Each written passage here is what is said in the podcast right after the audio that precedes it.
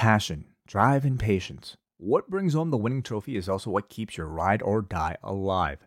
eBay Motors is everything you need to maintain your vehicle and level it up to peak performance. From superchargers, roof racks, exhaust kits, LED lights, and more, whether you're into speed, power, or style, eBay Motors has you covered. With over 122 million parts for your number one ride or die, you'll always find exactly what you're looking for. And with eBay Guaranteed Fit, your part is guaranteed to fit your ride every time or your money back. Because with eBay Motors, you're burning rubber, not cash. With all the parts you need at the prices you want, it's easy to turn your car into the MVP and bring home that win. Keep your ride or die alive at ebaymotors.com. Eligible items only, exclusions apply. Hello, everybody, and welcome to our Forbidden Door post show. I am John Pollock, joined as always by Wai Ting here on a late Sunday evening going into Monday. Um, but I'm very energized. How are you, Wai? Uh, same, same. Yeah, no, this was a this was a show that definitely perked me up. You know, especially that crowd in Chicago. What a crowd! Fantastic crowd in mm-hmm. Chicago that I'm sure we will be referencing uh, many times uh, th- throughout the show. Uh, but yes, we have a stacked card to go through. Um, I woke up today and I said, you know what? Uh, Twelve matches. They could they could add another. You we could fit Lance Archer in somewhere on this show. So you got a pretty much close to a five hour show. I'd say like you know four 445 was about the time. And then JR alerted us that we're running out of satellite time, folks. So we gotta, we gotta get the hell out of here. So good night. Um, but yes, I, I'm going to say off the top, I, I thought this was a fantastic, fantastic show. It was excellent. It was excellent. Going into it, of course, I think, you know, a lot of the chatter and discussion was mm, maybe the card has not necessarily lived up to I think what people's expectations were when they initially announced the concept. And certainly, you know, for all the people that bought a ticket there, I wonder if this was the credit that they were looking forward to. I'm betting, you know, most most people weren't. Um, but there's we're, we're to me never any doubt. crowd. I, I would say they weren't expecting the card that oh, they ultimately card. got. Gotcha. Yeah. Gotcha. But I would say like almost everybody probably still realize that, you know, with the talent that's available for both of these rosters, it's almost next to impossible for the show to not be good.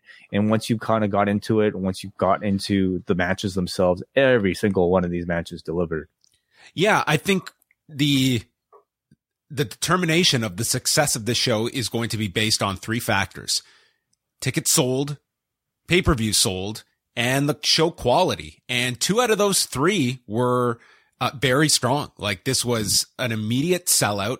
Uh, now the secondary market, it totally collapsed. You could get into this show for four or five bucks today if you oh, wow. wanted to. So it was like, if you're going on StubHub, it was not a hard ticket to get. So, um, that, that does tell you a bit about, I, I, think maybe the build and anticipation from when those tickets were sold and going on the secondary market. Um, in terms of show quality, I, I thought this was just, um, this is going to be one of the best cards of the year.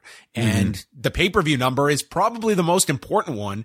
And I, I think that's going to be really interesting. Like I, I threw out the figure of like higher or lower than, than 115. And I think that's kind of the magic number. If they do above 115 and you're talking about, if we had said back in September way that there's going to be an AEW show with New Japan, but it won't feature Kenny Omega or Bryan Danielson or CM Punk or Kota Ibushi. That's a lot of wind out of your sails for a hypothetical dream card between both companies. So I think if you can do, um, you know, over 115 for this show, I, I think regardless, this is going to happen again. Um, but, but I do feel the concept is going to reach people in terms of buying this pay per view. And I, I do think that at the last minute, I, I think there was probably a lot of interest in to at least watch this show, and it's going to get great reviews coming out of it. But that that's the big unknown is what this does on pay per view.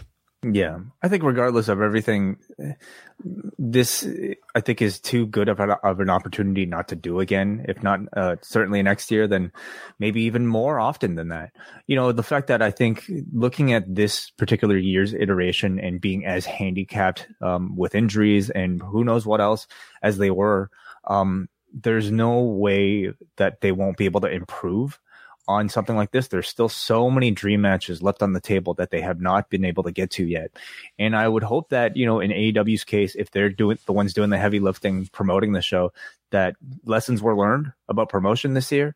And in particular, scheduling. You know, I have to imagine this year the, the what what how how this kind of fell in right between blood and guts and, and double or nothing was probably not ideal, but also probably on some level, you know, out of their control. Like the, the with, problem with is it's it's both schedules you're trying to maneuver around, and New Japan is like they were building everything for Dominion, and you squeeze this in before G1. Like, what is the ideal time of the year to try and, and do this? Um, it, it's tricky when you have you know two competing schedules and um, I, I, just think this is always going to be something where the timing is, is going to be tough. Like, do you want to do this right after G1 where that kind of collides with your Labor Day pay per view if you're AEW and you've got your New Japan guys that have just gone through a hellacious tour of, of G1? Um, you know, you, you can move it to a different time in, in the year. I think that that was certainly a factor, but I, I imagine it was a lot of like the names we just listed that were not around, other injuries they had to deal with, ones that were known ahead of time and ones that kind of like a Danielson that just kind of unfortunately happened at the at the wrong time that impacted things as well. So this is what they were left to work with and I think as we looked at this card I can't say I'm surprised that we were sitting here on a Sunday night looking at this as a really tremendous card because I think it looked like it on on paper but it was more so how we got here and that's going to have a big impact on on your pay-per-view number. So let's get into it because it's it's a very busy show and then we'll be opening up the phone lines for our double double ice cap and espresso members at postwrestlingcafe.com. Thank you to everybody that is joining us live and we will be getting uh, to your feedback later. And uh, super we, chats as well. Yes, so you can get uh, those super chats in. We will be monitoring those. We start off with the buy-in, uh, which had Excalibur, Taz, and Kevin Kelly uh, on the broadcast, and they were kind of our team for, I would say, uh, 60 to 70% of the show. And then we got some drop ins and Jim Ross doing the last uh, couple of matches on the pay per view. But then we also had the dual in-ring announcers. We had Justin Roberts representing AEW, and he had been he's been uh he's been off for, for some time, but back here along with uh, Takuro Shibata, who was maybe low key my favorite person on the show. This guy was just added a lot. I I like this touch. Shibata. I I love the fact that they went to such extent to have like the New Japan in-ring announcer, but yet Rick Knox is officiating the IWGP title match. Well, I, I guess uh, there's only so much budget to fly, you know, New Japan crew over here. I guess you got to make your your. It's like the ring announcer or the referees. Is he the usual announcer for New Japan? Um, I I, I would love to say just one of them. I, he sounded a little different. I don't know if he does all the shows, but uh, I definitely recognize him. So Hmm. Um, yes, we started off with uh, QT Marshall and Aaron Solo against Hiroki Goto and Yoshihashi. Um, a lot of heat here for QT and chanting that he sucks. And uh, we did have referee Jeremy Marcus here representing New Japan, so so we did get that New Japan referee here from uh from the from the U.S. contingent. Yes. Yeah. Um, QT went for his uh, version of the space flying tiger drop, the QT special, uh, which Taz noted. We can see why it's rarely done as he made his way over the top to the floor. And uh, QT is mocking Hiroki Goto's hand sign and is met with a lariat. He calls, QT calls for the diamond cutter. It's blocked on the first try, but then uh, later hits Yoshihashi with it. Goto makes the save. QT then misses with a 450 splash. This is our opener on the buy-in. And then Yoshihashi kicks QT into an Ushigoroshi and they hit their double team and pin Aaron Solo in eight minutes and 54 seconds to kick things off. Um, as Goto, you know, that was, that was high stakes with Tanahashi. You're either going to open this show or close the show. And he had to, he had to open the buy-in. Well, at least he got on the show. That's that's a good thing. Um, I thought it was an okay match. You know, we're grading this as an exhibition on a free show on YouTube to try to entice people, and um, I can't necessarily say it was all that enticing, other than the fact that I mean, you got to see you know genuine New Japan Pro wrestlers inside uh, an AEW ring on U.S. soil in front of this crowd. You got a sense of the atmosphere but to me it was not necessarily remarkable unless you were simply imp- impressed by that novelty but some flashy moves from qt there you know what this was this was like a sign of listen this crowd's really into stuff and they're only going to get louder as this show progresses because mm-hmm. they were into yoshihashi Oh yeah, and that's that's a pretty good sign. I mean, that's something that's always. I know I shouldn't be that impressed. The fact that you know this crowd knew everybody. This crowd like went crazy for Shibata. They went, you know, they were cheering for Hiroshi Tanahashi over John Moxley in the main event. I shouldn't be surprised because I mean the genesis of AEW is from very much New Japan and, and that all out show. uh, more so than ROH, in my opinion. So everybody knows everybody on this show, at least the people that were there live. Uh, the additional match, uh, we have four matches on the buy-in. They added Lance Archer against Nick Comoroto, and Archer came out in his uh, Suzuki gun shirt, and Archer drops him face first on the edge of the apron, uh, gets hit, hits him with a choke slam. They're trading strikes, and then Archer does his rope walk into the moonsault for a two count. Comoroto catches him with a power slam, uh, but then gets stopped on the turnbuckle and hit with blackout as Lance Archer wins in six minutes and 10 seconds it made sense for, you know, this guy being AEW's own representative in the G1 to throw him in somewhere, although n- not obviously a, a big spot of any note on the show, just someone to get on. Mm-hmm, mm-hmm. Yeah. Um, I don't know if they forgot about him like on Wednesday or even Friday, you know, when they were making all those late announcements. Uh, oh, by the way, we should probably feature our G1 uh, representative. But um, here he is, you know, if nobody was really expecting the match, nobody was really demanding the match. But I mean, it was a, a fun hoss fight. You know, I think Nick Comoroto is always. Uh, I don't even. I guess he's always on dark because like I never hear from him nor the key, the what is it the factory, and so it made their inclusion in this feel just kind of very last minute and like who else is around that we could use, you know? And they got um, all the um, factory workers on. Yeah, so um, again, not not high in importance at all, but I mean, sure, a bit of showcase and to let people know that Archer's in the G1 this year. Alex Marvez interviewed Clark Connors in the back. He hopes uh, Tomohiro Ishii gets well soon. He's got this opportunity. He's going to prove that he's not just great in Japan, but also on the largest stage here in AEW. Let's Ooh. get let's get wild. Yeah, I don't know how how Gedo uh, would have liked that that comment. I mean, there's no way anyone caught the, the this promo backstage. Oh yeah, no. oh, you don't think they, so? They, they have busier things to do. They're not catching the buy-in. They've got they've got a whole pay per view to watch. So this, yeah. this was like a Hulk Hogan calling the WWF title uh, an ornament, not like the real title, the IWGP title.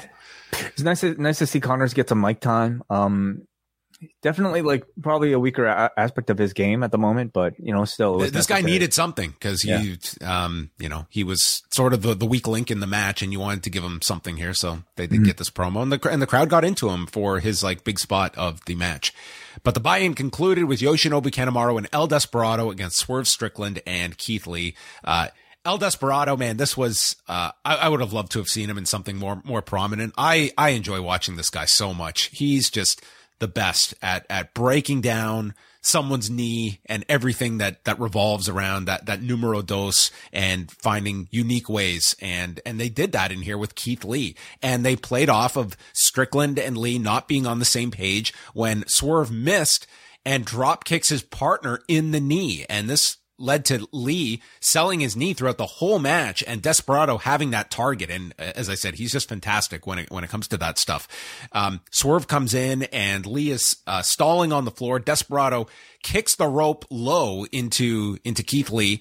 And then finally, um, goes back to the knee, figure four, and then Desperado puts Swerve into numero dos, but Lee grabs Desperado by the throat, uh, breaking both submissions, and we get uh, the Suntory surprise from Kanemaru into Lee's uh, face for a near fall as Taz reminisces uh, and notes how much that burns because there was a time that he had bourbon uh, spit into his face. And he did not contextualize if this was in wrestling, if this was just a night out with Hook. Uh, but man, that would suck getting bourbon like right in the face, in the eyes, no less. You know, I've never had it happen to me, so I, I can't really tell you. Um, but I, I yeah, I imagine it would be fun. Swerve then leaps over the top, coming down with a double stomp onto Desperado. And at this point, this crowd just like has this gigantic release of like, this is awesome. And we're like yeah. gonna get on our feet for this. And they're just going nuts here off this, this spot. And then Lee hits the big bang catastrophe to pin Kanemaru in 12 minutes and five seconds. Strongest thing on the buy-in. Fantastic match. Absolutely. Um, I didn't expect Kanemaru and Desperado Desperado to be so like completely relentless in comparison to Lee and and uh, Swerve here. You know, their barrage was constant. Obviously, you could tell the years of uh, teaming up together. Um, their psychology in in their barrage on Lee's knee was very you know amusing to watch, uh, and I thought their charisma was fantastic. Their heel shtick, as tiring as I think sometimes it may like they're not even heels half the time. At least like Desperado is not a heel half the time. But like you know, um, I feel like the Suzuki Gun in, stuff in general might be a bit tiring in a New Japan setting, but in an in front of an American audience, it works great. You know, them playing to the crowd, um, and just like really kind of like absorbing the booze. I thought they they translated really well. Yeah, yeah, I really enjoyed this tag match a lot. Very strong stuff here. Hobbs and Starks are in a private box and they make fun of Lee and Swerve, calling themselves Shaq and Kobe. When they're Jordan and Pippen, and the crowd booed this. They did not co-sign on that. And Starks refers to Swerve as Cynistic from the Apple Jacks commercial, and Keith Lee is a broke ass Philip Banks and they will never compare to them. You can't be the best team when you haven't beaten us. So obviously this tag match is coming up pretty soon. Yeah. Yuya Uemura, I guess you didn't really care for the insults. Didn't quite uh the the Mr. Banks line. Yeah. That's good. It was okay. Yeah. Yuya Uemura, Alex Coughlin, and the DKC and Kevin Knight taking on Max Caster and the Gun Club. So Max Caster comes out say he's going to put four more guys on the injured list. This is the last company that I would be tempting fate by by making light of uh, your injured reserves because yeah. uh, anyway. But uh, he said that the uh, the dojo guys are too busy washing Shibata's balls. Yeah, they said. He also said, uh, "I'm going to make you call me senpai because you're too busy in the dojo watching hentai." so it's funny. So then they, go through. Austin yells out for the Tokyo Dome. Colten says Green Bay, and then Bowens does Chicago. And Excalibur says if they go any longer, we might have to cancel this pay per view. So then Danhausen appears on screen and plays a Ass Boys song. So Austin and Colten leave and run to the back and never come back. So we just get a four on two match with Billy and Max Caster. Hmm. Yeah. Um. I mean, I think the obvious intent was to you know, make the LA dojo feel like the heels in this bunch. And it was a way to do it, you know, for a group of people that I, I would imagine um, a lot people, a lot of people watching would not have been familiar with. Well, this eliminated Austin and uh, and Colten from the match. So uh, Coughlin hits a fallaway slam onto Billy. Dude, Billy towers over everybody he's around. Billy Gunn might like he every time I see him in AEW, he he feels like he's the biggest guy. Like he feels like he's Wardlow. You know, yeah, I'd love like, to see see him actually stand next to Wardlow. Yeah, this is a fully grown lion, Billy Gunn. Yes. Okay. Yes. uh, Kelly is uh, putting over Yuya Uemura huge here, comparing him to Tatsumi Fujinami, Ricky Steamboat.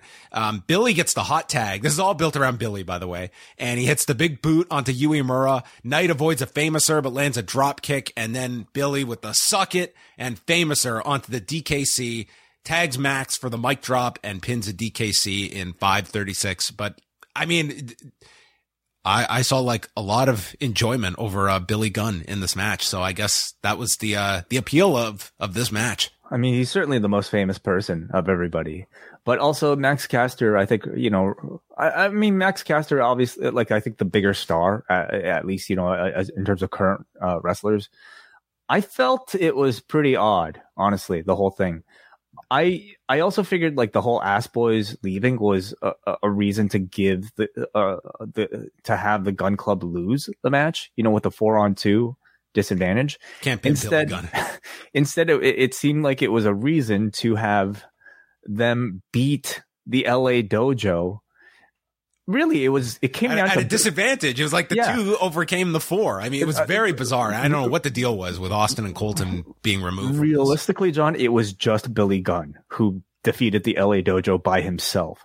Okay, I mean, at least he didn't. I, I, would have seriously been pissed if he pinned Uemura. I would have uh, like yeah. Uh, the DKC. I guess was your sacrificial lamb. Like the, the, entire match was Caster selling. He gives Billy Gunn the hot tag. Monster, he, monster babyface Billy Gunn here. He, uh, you know, a uh, Fameasser and just destroys the LA Dojo. So, I mean, I guess you could tell like you know AEW is, is Tony maybe was booking this one, and Gedo was just like LA Dojo, whatever. You, you can have them lose. Who cares? Maybe they wanted to sync it up with, um, you know, who was a guy who was popular during um, the Bulls' last big dynasty. Uh, Bill, could be Billy Gunn, or you could be looking at, hey, Billy Gunn, New Japan veteran. That's right. That's right. You know, when Tanahashi came, he wanted to wrestle Billy Gunn. Remember that? Maybe they're building him up for uh, Tokyo uh, so, so, that concluded the uh, the buy-in uh, portion with, with those four matches. Um, I, I, really enjoyed the the tag in, in the middle there, tag and it, it, was fun. Yeah. It was like everything went by fairly quickly. And then we go on to the main card, and it's the same announcers. So we again, it's Excalibur, Taz, and Kevin Kelly, and I thought the three of them were great together. In particular, yeah. I thought Taz was phenomenal on this show. I really? thought Taz was really great. Yeah. Well, Taz was very good, but to me, like the standout in all of this is always going to be Excalibur. He is somebody who knows New Japan as well he does as he does all, all elite wrestling. Kevin Kelly as well. The two of them together, the three of them together were fantastic. Where was Chris Charlton? What was he doing? Well, that that was the question as well. Um, because he was there. I don't know. Yeah, took a photo with maybe William out, maybe watch with William Regal. I would love to hear that alternate commentary. Uh, me too. I'd love to. I mean, I, I think I would have loved to have seen some presence from him, but I suppose when you have already like so many other people, maybe they didn't consider. Maybe maybe he was necessary. on New Japan World's uh, feed to translate the English promos into Japanese. Oh, okay. Yeah, uh, you know, I'd love to know what his role was. I mean, he's probably very deeply involved in Biz- the website. Bizarro Charlton, yes, translating wow. everything into Japanese. Interesting. Goes both so, ways. Yeah, he could translate. Uh, I'm a wizard. Yeah, I'd love to know how to say that.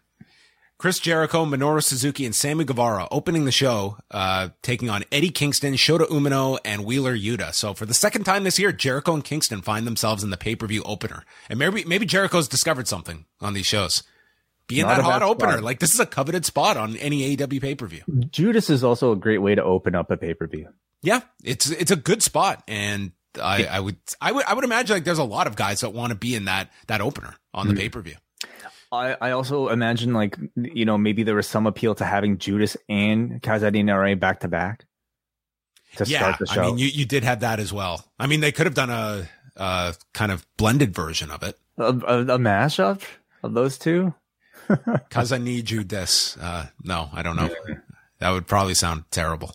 Yeah. So both come out, crowds going wild for, for the themes, and they show footage of Jericho slapping and attacking Shota Umino at Wrestle Kingdom 12. And I thought, based on this, I thought we were going to get a lot of like other footage throughout the show to like tie in stories. This probably should have aired on TV. It's, oh, yeah. it's a small thing having Umino in this match, but if you're going to have him in there and explain it, this is great footage to have. So I'm glad they aired it here, but this, this could have been better served maybe on television. Completely agree. I mean, we've we've already talked about it. Uh, you know, reviewing Dynamite, it was a very bloated show in that they had to announce so many things, so many th- matches that they didn't even they didn't even finish announcing the whole card on Wednesday. On top of that, you had to build to blood and guts. So I guess maybe Excalibur's voice gave out. It's like, and let's tune in on Sunday. Maybe he just quit after that. He, he didn't have a, a Nick Comoroto in him. So Jericho and you and Wheeler Yuta start, and dude, this is the point where you realize this is going to be an incredible crowd. They are yeah. so into Yuta, mm-hmm. and they do this spot where he hits a German to Jericho, but he holds on, and it's one German after the other, and the crowd just gets louder and louder and louder and louder. It's this incredible start. They and were on he, their feet, and then the, the, camera cut to like the wide shot where like it they they recognized a significant moment, and this was at the start of the pay per view. Yep. Usually, you get moments like this like in the in the in the last stretch of a main event. This was the start of the pay per view. Yeah, I mean, this was a tremendous spot, and the crowd is just, they're chanting for Eddie. They're chanting, let's go Shota. I mean, they're just into everybody here. Mm-hmm. Jericho and Kingston are finally in, but Jericho won't go to toe to toe with him. He tags in Suzuki. So the crowd, they're momentarily like, oh, the coward. But then it's like, oh shit, it's Kingston and Suzuki. We'll take this. Yeah. And the two just stare down one another. They're trading chops. We've got Kingston like, uh, doing the Kobashi style chops in the corner. And Suzuki, he won't sell these Kobashi chops. He just yeah. stands up to him. He's, He's like, what, what am I going to do with this replica? I've, I've faced the real thing. So Jericho then tags in when Kingston is down and injured, and then Kingston lights Jericho up with with with the the chops in the corner. Uh, we get the the heels then with tr- a triple submission spot here, including Kingston in the octopus by Suzuki, and uh, Guevara is uh, caught with an exploder and an STO, and Guevara climbs to the top and hits a shooting star press off the top to Umino on the floor. Yuta follows w- w- with a dive over the top. Eddie hits a tope or an elbow suicida, and then Minoru Suzuki teases a dive. But then he's just playing the crowd. This is a guy I never want to see do a dive in his in the remaining years of his career. But I would love to hear see him tease it. Every match, why not? Yeah. Very entertaining. Uh, Kingston gets a blind tag. He hits a backdrop driver onto Sammy and applies to Stretch Plum. And Suzuki comes and breaks it. We get a, we get an Hurricane. Jericho Germans Kingston. Guevara with a springboard cutter, and then Yuta with a frog splash. All six men are down. Um, there's just a million things going on here. Guevara hits Yuta with the GTH on the floor. Kingston then nails Jericho from the floor. This leads to a huge near fall for Umino. And at the end here, this was all about Umino. Mm-hmm. And Guevara, he kind of mistimed this bat spot to Umino, but he still sold it. Ducks the it, No, no, he actually landed. Like it looked. I thought too. He it missed. looked awkward, but I didn't rewind it to, like, to watch. I, I, I did rewind, rewind it. He made contact. Like, okay, well clearly. then then my mistake. Um, so he ducks the Judas effect and it leads to a brainbuster. And dude, this crowd thought Shota Umino was going to pin Chris Jericho on an AEW pay per view. Like they had this crowd in the palm of their hands here. Mm-hmm. Umino then applies the walls of Jericho. This crowd's like, oh, he's not going to pin him on an AEW pay per view. He's going to submit him on an AEW pay per view with his own submission. Fuck. Guevara attacks Umino. He won't let go of the wall. So then Suzuki breaks it up. Gotch pile driver to Kingston. Umino fights off Suzuki and Guevara, and then he roars to the crowd, turns around, boom, Judas effect, and Jericho pins Umino in 19 minutes. Phenomenal, phenomenal opener. And Shota Umino, um, this is, with all due respect to his excursion in the UK, this 19 minutes was bigger than anything he has done in this entire multi-year excursion that he has been on you can argue for his entire career, like on a, on a global stage. I don't. Oh, know this was the this was the biggest match he's been involved in. Oh my goodness, yeah. I'll tell you what. In a match involving Eddie Kingston, Chris Jericho, Minoru Suzuki, I did not expect to come out of this thinking about Wheeler Yuta, who booking that like rolling Germans. I don't know if they expected that sort of reaction for Yuta off the top, but like the opening moments of this match with Yuta doing that to, to Jericho just felt so incredibly like magical, to be honest. Like with this crowd standing on their feet for the opening, like opening, you know, spot of, of a, of a match.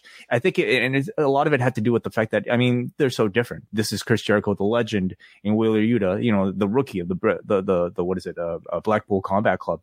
Um, it tells you just so much about like how much um they've done with Wheeler Yuta and how much this crowd is into this character uh, he's like you know sort of the everyman. He's like you know like the the guy that um doesn't necessarily feel feels like he he doesn't feel like he's on the level of a Moxley or O'Brien or Claudio, but he uh he's on his way. You know, we're following his journey. Anyway, it's him and also coming out of it at the end of it, it's it's Shota Umino, somebody who has been completely off of my radar since he's left New Japan, you know, and just simply due to lack of accessibility to his like Rev Pro stuff or uh, me not not following strong. But he, they got into him. This uh, the entire audience recognized the connection between uh, Shota Umino and John Moxley here, and they were cheering for him as if he was like Moxley's son, his Moxley's other son you know, and and they gave him an incredible run up to the to the end here. It's certainly the biggest match I've seen him in. It, it was a very um a, a, very unselfish way of of booking this match because mm-hmm. you could have built everything around getting to Jericho and Kingston. You could have made Minoru Suzuki the focal point, but instead it felt like these six. It was a concerted effort that we're going to make Yuta and we're going to make Umino. And the result was this match, um, to me, did far greater than one guy's excursion that he's been on forever. Yeah. And realistically, Yuta got a hell of a lot more to me out of this than the best of the Super Juniors from an AEW side. Like if, if, you're true. an AEW viewer, you don't even know what this guy did. It was mm-hmm. like in met in passing that he went yeah. and did this this big tournament, but didn't come out of it with with any greater or lesser than he was before he left. It's true. Now we are speaking from the perspective of, of North American fans, right? Who are primarily watching AEW and not, uh, you know, New Japan, um, like every single New Japan show. So I'm, I'm talking about it as someone who watched both and I watched the best of the Super Juniors and I, I don't think he was, he was booked as like, well, in a do we know how many people in Japan watch this show? Uh, sorry, I'm just talking about what he got out of this. I'm not talking. Well, about I'm saying about like what it means to Japanese audience if they're not necessarily watching Forbidden Door. Well, I'm talking about his his booking in the best of the Super Juniors. Like if if you're looking at that okay, as you're, you're talking about booking. I guess I'm talking about like exposure as well. Like you know. Anyway, sorry, that's fine. Um, so there we go. I thought I thought it was an excellent opener, and then we get a follow up angle later in the show. FTR, Great-O-Khan, and Jeff Cobb and Roppongi Vice for the ROH and IWGP Tag Team Championships. They brought in Bobby Cruz and Caprice Coleman for this one. And FTR come out, and they are in fact wearing your Triple A Tag Team Championships. The Forbidden Belts. They should, uh, yeah, yeah, interesting. So I guess uh, talent can't appear, but the belts can. Uh, yeah, I, I, would love to see like the Venn diagram of what what can cross this uh, this imaginary line and, and what cannot what gets approved, what does not, what's, what just, uh, sneaks its way through. Um, so anyway, um, Dax starts off and he hits this sliding elbow onto Rocky Romero and he's immediately favoring the shoulder and he rolls out, he immediately tags out and rolls to the floor. Doc Sampson is there to check on him. And then he, he is taken to the back and Cash is left by himself and everyone is speculating if, if he's hurt, what this means for Cash and they just get the heat on Cash for a while. There's one spot where Great-O-Khan sits on Cash's head on the turnbuckle as the close up of Cash's face as this man's ass is on top of his head. Mm-hmm. Just demoralizing. Yeah, this uh this is a spot he's been doing, and uh it's different with a reactive crowd than a clap crowd. That's for sure. That's right. I thought maybe we would get um an authentic New Japan experience tonight. And some of the crowd, they would have been so smart, they would have just clapped all night. I think would, you would have seen a few more masks in the crowd too, in that case. Roppongi Vice get back into the match. There's an eliminator to Romero on the apron. Um, it all builds up to this crowd just losing their shit as Dax comes out and he's got the shoulder taped up, very uh, Terry Funk esque. Uh, and he tags in. They get even louder and he goes after O-Khan and Cobb. Uh, and we get another rolling German spot on this show. Not as effective as the Yuta one, but nonetheless. Uh, O-Khan lifts Trent into a German. They're involved here. Strong zero is hit on Cobb, but Cash makes the save. And then there's an O'Connor roll by Rocky Romero onto Dax. O'Connor roll, huh? A great O'Connor roll? oh my goodness, yes. But here's where Paul Turner goes down, and as he's going down, he hits the mat once but then he starts his count the second time he hits it. So it's the second time he's hitting the mat that he's yelling one, 2 mm-hmm. and the crowd can't hear him. They just see, see the arm hit three times. So they just boo this thinking that Rocky Romero has won. He's been screwed by this Paul Turner, and See, this, this, this happens from time to time in wrestling, and, yeah. and it's always surprising. And it, it's at the point now where I'm wondering if like referees work on it to like do it intentionally for like that false finish, you know? Uh, like to me, it's a negative though. To me, it takes kind of the air out of the sails of the fans who are like taken out of the match because they think like it's a fuck up. I don't necessarily think I would so. not be like, doing this intentionally, especially when you like watch the replay and you can see that the contact is not being made, you know, with the with the with the mat. But sure, okay, I see, I can see the argument against it. So anyway, and then FTR comes back with the big rig onto Romero and huge reaction for this finish in 16 minutes and 25 seconds as FTR are now triple tag team champions. Um, amazing. Yeah. What a fantastic tag team match.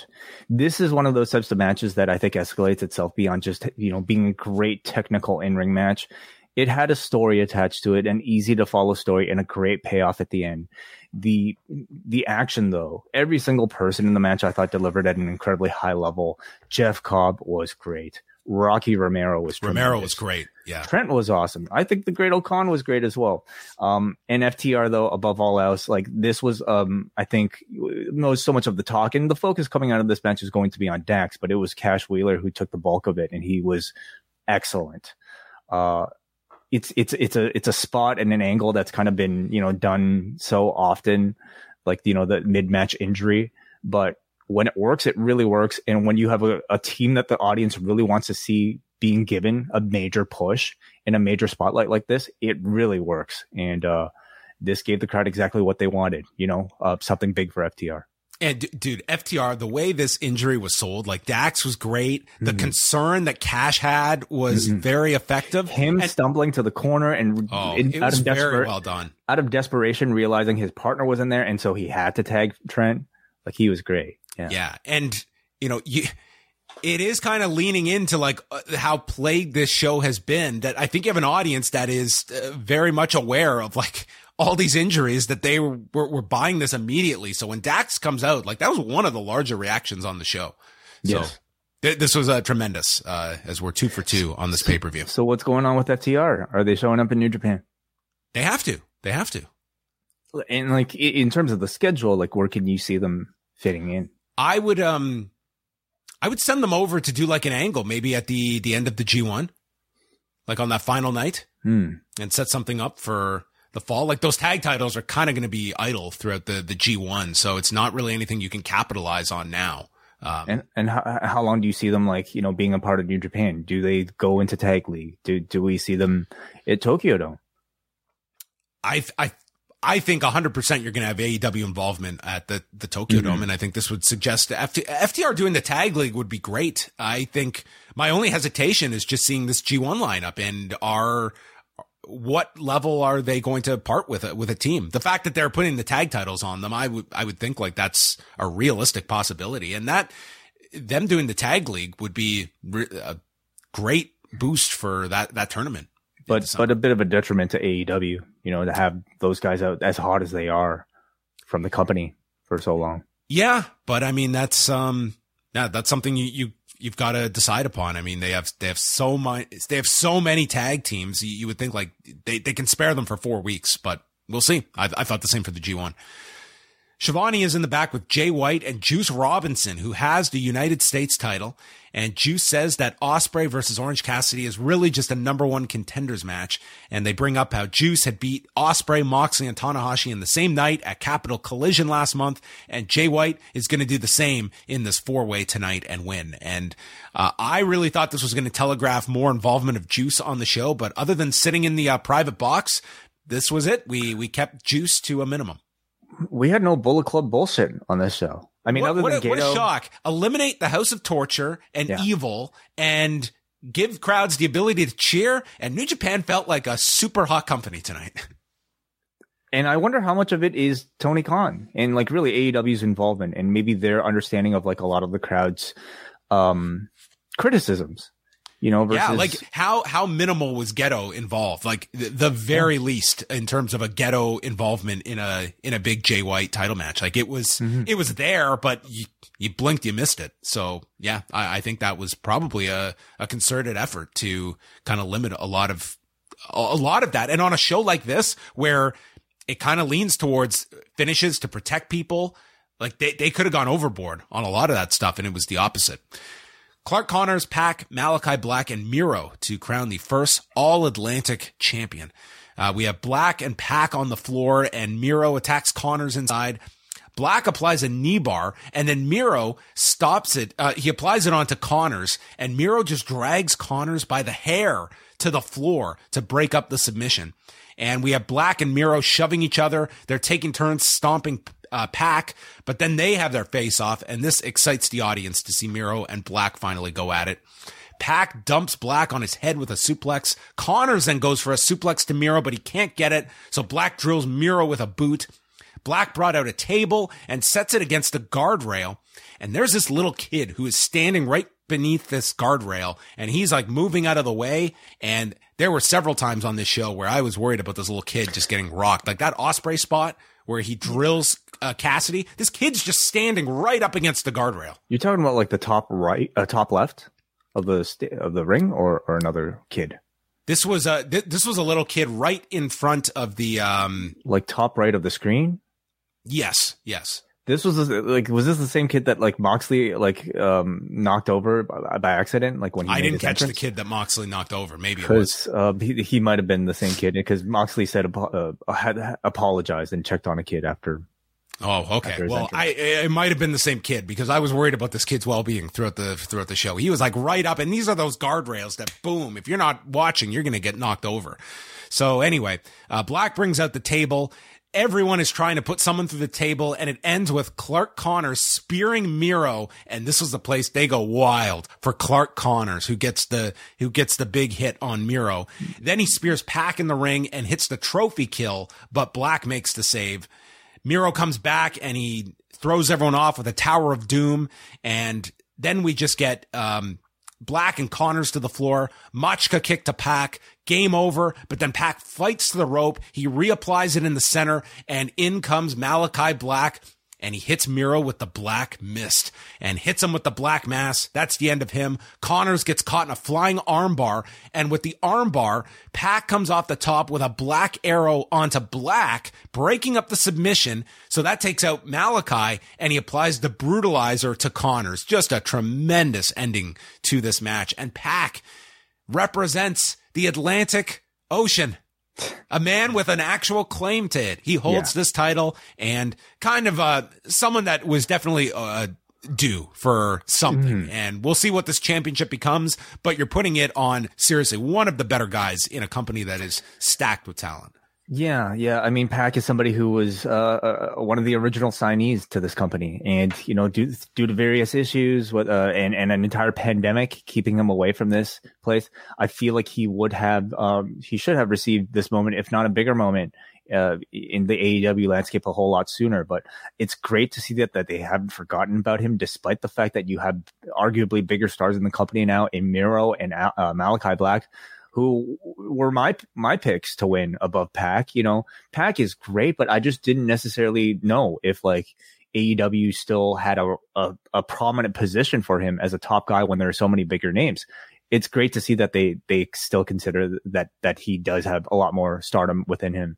Um, it was an, an absolutely incredible match. As I think, like any sort, like these are the guys that are kind of in the mid card in AEW, any combination of, of, of these two, like, you know, we're talking about the rest of the Death Triangle and the rest of the House of Black, is always, always, always fantastic.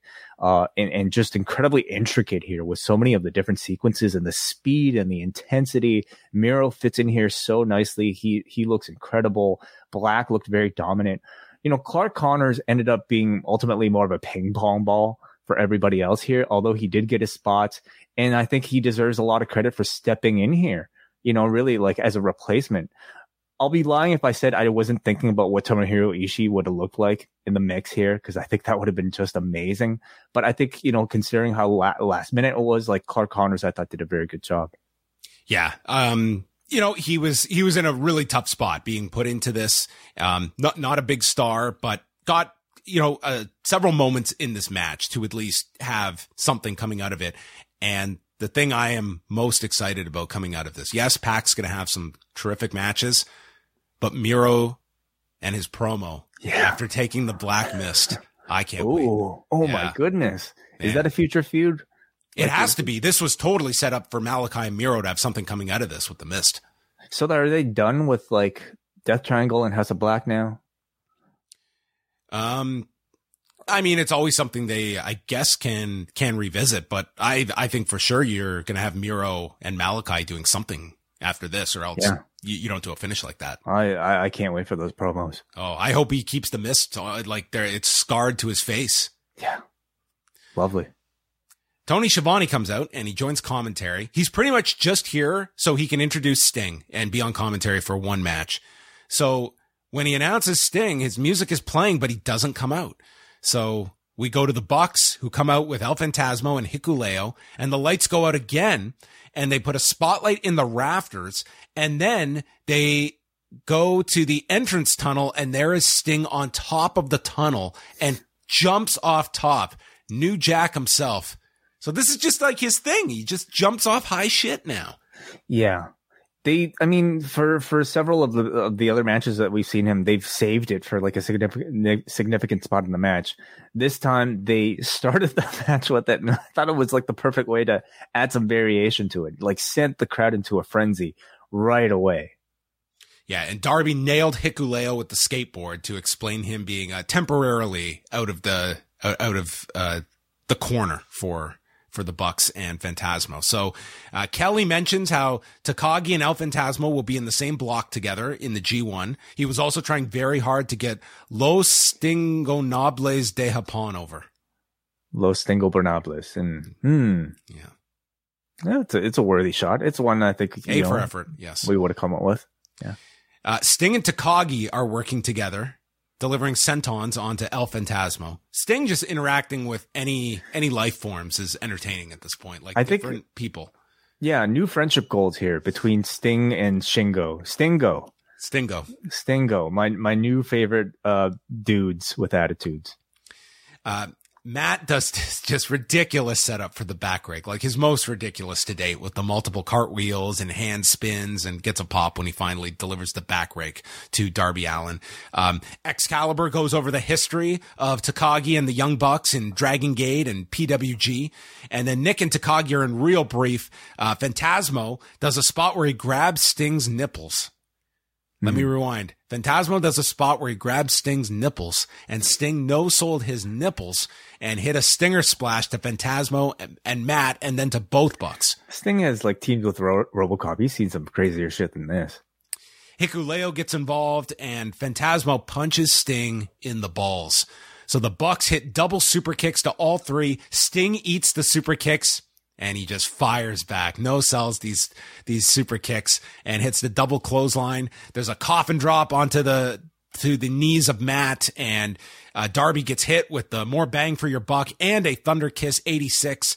Bucks hit Tope Suicidas. Phantasmo does his rope walk into a Asai moonsault from the top, and then Sting goes for a dive, but he is stopped with a triple super kick. The Bucks go for the BTE trigger. Sting ducks, so they connect knees, and he hits them with double scorpion death drops, and then grabs Phantasmo's nipples and kicks him in the balls behind Rick Knox's back. If you can keep up with this, coffin drop onto a standing Hikuleo on the floor. Takagi hits Phantasmo with the pumping bomber, lifts him up for Main Japan, but then decides, no, we're going for Last of the Dragon, and he hits it, pins Phantasmo in 1308, and Schiavone he exits and we get a triple fisting with the winners. Los Stingonables de Japón. Our 1 and 0 as a trios unit. Another hell of a match, I have to say. This was like your fun Sting match. Um, So fun. and, and we didn't even, like, we haven't even talked since, um, Saturday when Hiromu, uh, Yeah. got a fever. He couldn't travel. So they had to turn this into a trios match with, uh, Hiromu out. It was like at that point, it was like I, you can't even be disappointed because like you knew there was going to be some other change to this card and that we would lose one of the, you know, more um uh I think you know crowd favorited uh wrestlers. Probably what every fan thought when Sting didn't come out to his music. They're like, oh no. What, yeah, what happened? Another injury. uh, but I'm not leaving this match with any sort of disappointment because it was absolutely fantastic, and I think so much of my enjoyment came down to how they continue to make Sting feel so incredibly special and so so just uh, I don't know like unique in a sea of like you know uh, in a roster that's like half his age how they still managed to make him like feel so spectacular uh, in ring uh working so around so many of his limitations. And let's be honest like i mean at this point i wonder what like there are still definitely limitations but what he can do like jumping off a tall shit um that's more than enough. And they're they're maximizing all of this guy's value and everything that he can do. Like giving him like a super kick no sell spot for instance you know? It it, it just kind of completely lights this crowd up. And i think it's more of a you know, it's it's Sting is impressive, certainly like coming back from spinal stenosis and at, at, at his age, but the booking, Which is like, nuts when you pair crazy. those, like either of those things on their own is nuts and you Yeah. put them together. Here's the 63 year old coming back with spinal stenosis and he's, and I, I'd, I'd really be curious, like what his process is, like when he knows he's got a match coming up, how much time does he need to get ready for it? And what's the, on the other side of it, the recovery period? Like this is his fourth match this year as I'm looking this up. He had one in January, which was Darby and Sting against the acclaimed. Then there was the tornado match at Revolution, which was insanity. And then several weeks later was that tornado match on TV that had Jeff doing the swanton off the, uh, off the ledge in the lobby. And then this one. So he hasn't had a match in three months before, before tonight. yeah, yeah. But you know, these matches are crazy because of everything else that's going on around the match too. And we just maybe happen to think about the Sting Sting spot because they make it the most memorable spot of the match. And it also in many cases is, you know, just again, seeing this a person of his age, his star, star level, um, doing some of this stuff. It, it's just, it's, it's weird, but incredibly effective. And the crowd reactions are almost always incredibly intense. So Sting continues to just be a highlight. And that's, you know that's a that's a credit to not just the performer but also the people that are putting these matches together and uh, participating in them with him. I love seeing ELP here with the Bucks. I I mean just watching I think you know Phantasmo in New Japan he feels very much like a bit of a reincarnation of the Bucks in, in their Bullet Club forms and to kind of see the three of them together their personalities mesh perfectly. So it was fun. Then they announced their return to Arthur Ashe Stadium on September 21st for Grand Slam, where they will do Dynamite and Rampage uh, from uh, from New York City again. And on the broadcast, we did not get an announcement for All Out, although there was like a banner inside mm-hmm. of the arena that you could see that was promoting Sunday, September 4th for All Out, but mm-hmm. no official like commercial or announcement about their next pay per view. No, but the fact that the, you know they put such a big banner in a Chicago arena, like I feel like all but tells you, hey, like expect this in Chicago. You know? Yes, and what what do you expect for Arthur Ashe Stadium the second time around? Do you see it being like a similar level of uh, like amount of tickets that they sell? I do. Yeah. I mean, this feels like in many cases like the biggest dynamite of the year, right? Um, how many people does it sit, John? Like um, I, like, like, they did, they did around 20, like close to 20, right? Over 20? Over even? 20, as, wow. as I recall. I mean, that's bigger than many of these pay per views. So I, I, definitely think you would expect a, a title match and yeah, something significant for Claudio Castagnoli. Yeah, that's right. I'm just looking it up here. 21,177 is what they drew. 18,300 paid was what they did last September for that. So that that's kind of the numbers that you're shooting for. That was also the hottest month in the history of AEW. In Punk, uh, you had Punk month. Yes, exactly. Right after his his arrival and Danielson and all of that stuff. Mm-hmm. Schiavone's with Shota Umino and he's interrupted by Jericho and 2.0. Jericho says that Umino earned his respect. And as Menard and Parker are talking to him, Jericho hits him with a fireball and leaves him. this was good. Like I thought, I, I, I feel we're gonna get Jericho and Umino on on TV potentially. If Umino is around and like to do it in a in a week or two. If, New Japan is smart, they will loan Shota Umino for his second excursion to AEW because they will make a star out of that guy in ways that New Japan cannot. Can you okay? guys also take Master Wato and redo because that yeah. didn't go according to? Can you guys just fix them? That's another, this guy, I don't know what the hell happened to this guy because he used to be fantastic. It's another interesting question, actually. The the idea of like young lion excursions to AEW in the future that that's a possibility now. You would think. Um, I I think so. If if, if it's opened up and the way it used to be for ROH. Yeah. yeah, I mean, you'd probably be restricted to like a lot of dark matches, and then you know, hopefully they can get booked on other indies and stuff. Like it's not a mm-hmm. place you're going to get, you know, tons of um, exposure on television, but you know, you, you can do dark matches. You can do other indies. Like there is a, certainly a scene to be had over here. Thunder Rosa against Toni Storm for the women's championship. It started slow and, and Taz was very into the slow start and talking about how much he loves this. And it was, it was actually like very good. He was just talking about like the strategy uh, of each. They're trading slaps and forearms as, as it starts to heat up and Rosa is in control, but starts to get frustrated when Toni kicks out of a Northern Light suplex and Rosa blocks a tornado DDT off the apron and they kind of just like get onto the floor and then she turns it into a Northern Lights. And then several moments later, like they go through a few more moves and then toni goes back to the tornado DDT on the floor. So I don't know if they were supposed to hit it the first time, but it was pretty seamless. It was a good recover if it if it was a mess up. Like the, the they didn't the just do it Lights. immediately. Like they did a whole set of like moves and then went back to it. So it's like you're not really um like the Northern Lights it. seemed instantaneous to the point where I felt like it was intentional. So I didn't even question it. Thunder Rosa got a Fire Thunder driver with a near fall and she's stunned. She kicks away at Toni's shoulder and then catches a kick and a German to Thunder Rosa and she can't lift her up for the Storm Zero because of her shoulder. And then all of a sudden Thunder Rosa just hits uh, Dustin Rhodes' final reckoning and pins Toni Storm at 10 minutes and 41 seconds, retaining the championship. Uh, I, I, thought this was a good match. I, I, think you could see like like the audience was not into this as they had been some of the previous matches with the stars. But um, uh, the only thing I, I saw is like the the ending just kind of came abruptly for me.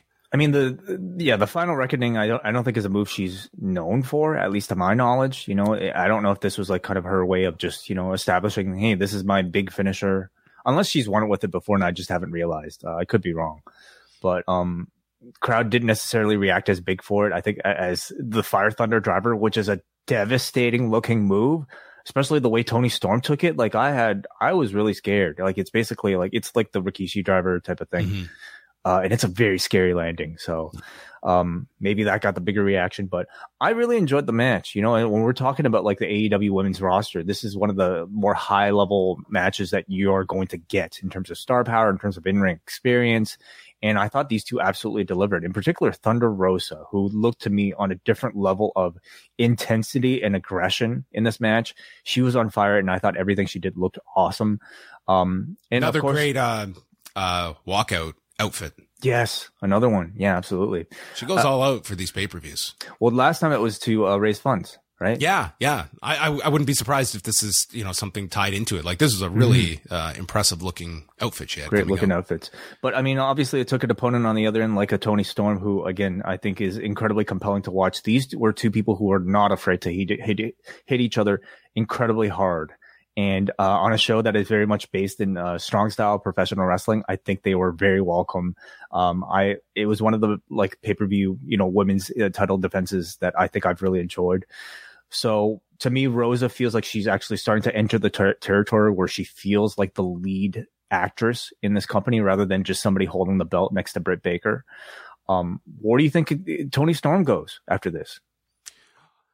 I, I hope they have some kind of program in mind because like I, I really hope that she's not just the challenger of the month and now takes this background role because I, I mm-hmm. think that's kind of you know where some of the women's challengers have found themselves like you get your your four to six week program then you have the title match and then it's you disappear for a while and it's kind of until your number gets called again you're sort of forgotten about so i'm i'm hoping that like Toni storm should be a regular and uh, whether that's finding uh, something involving Jade or, but like the baddies kind of have their thing going now with Athena and Kris Statlander. So mm-hmm. that becomes the, the, like, I, I, don't see much of a continuation with this, with, with Thunder Rosa. This was, they didn't really have much of a story going into this other than, you know, Storm she grabbed was, the belt. She had earned a title shot and she was, she's the next challenger. That was mm-hmm. the story. Yeah, I, I, think she's a big enough star that you can do a storyline even without a championship, and I'd like to see AEW do a lot more of that. You know, stories without just uh, for either title. Jim Ross comes out for the next match, and Kevin Kelly proclaims, "My old boss." And he sits down, and uh, Jim Ross was on here for the uh, the final four matches. He, yeah, Taz's old boss too, of course. He, Taz said, um, "A lot of people's old boss." Not Excalibur's old boss. No, I don't think so. Excalibur was his own boss. Oh, yeah, that's right. So it's Will Ospreay and Orange Cassidy for the IWGP United States Championship. Ospreay is out with Aussie Open, and Kevin Kelly is explaining the whole United States title situation with Juice Robinson. And JR says, How about we start talking about the wrestling that we're about to see? Point taken, and we're moving on to the match. Enough Jeez. of this backstory. Ouch. I what mean, in fairness, it is pretty confusing if you have not been paying attention and all this stuff. Why does Juice have the title that he lo- that he is not the champion of? He's talking about the appendicitis it's, and everything. It's conf- it is confusing, but I think I, I, think it deserves to be at least you know mentioned, don't you think? Like, why is he not holding the belt, and why are you showing Juice Robinson? Well, it's a long story, and I don't think it's a great story. So oh, I mean, yeah. it's like okay, yep, this is all it. And uh, Jim Ross, he had to keep us on time. Okay, there's only so much satellite time. It, it's it's been. I mean, if if this show has been plagued with injuries, this championship is uh, you know has been plagued just as much. So yeah, yeah you don't uh, you don't want this title. So uh, Juice uh, El Phantasmo and Hikuleo were showing, uh, watching in, in, the box, uh, but that, that was their involvement. Cassidy starts with his hands in the pockets and then does a multiple revolution tilt-a-whirl head scissors, sending Will to the floor, and then he does Will's pose in the center, uh, in, in his way, which was very, uh, funny. Ospreay, this is where he runs around the ring and he blasts Cassidy into the guardrail. Just insane.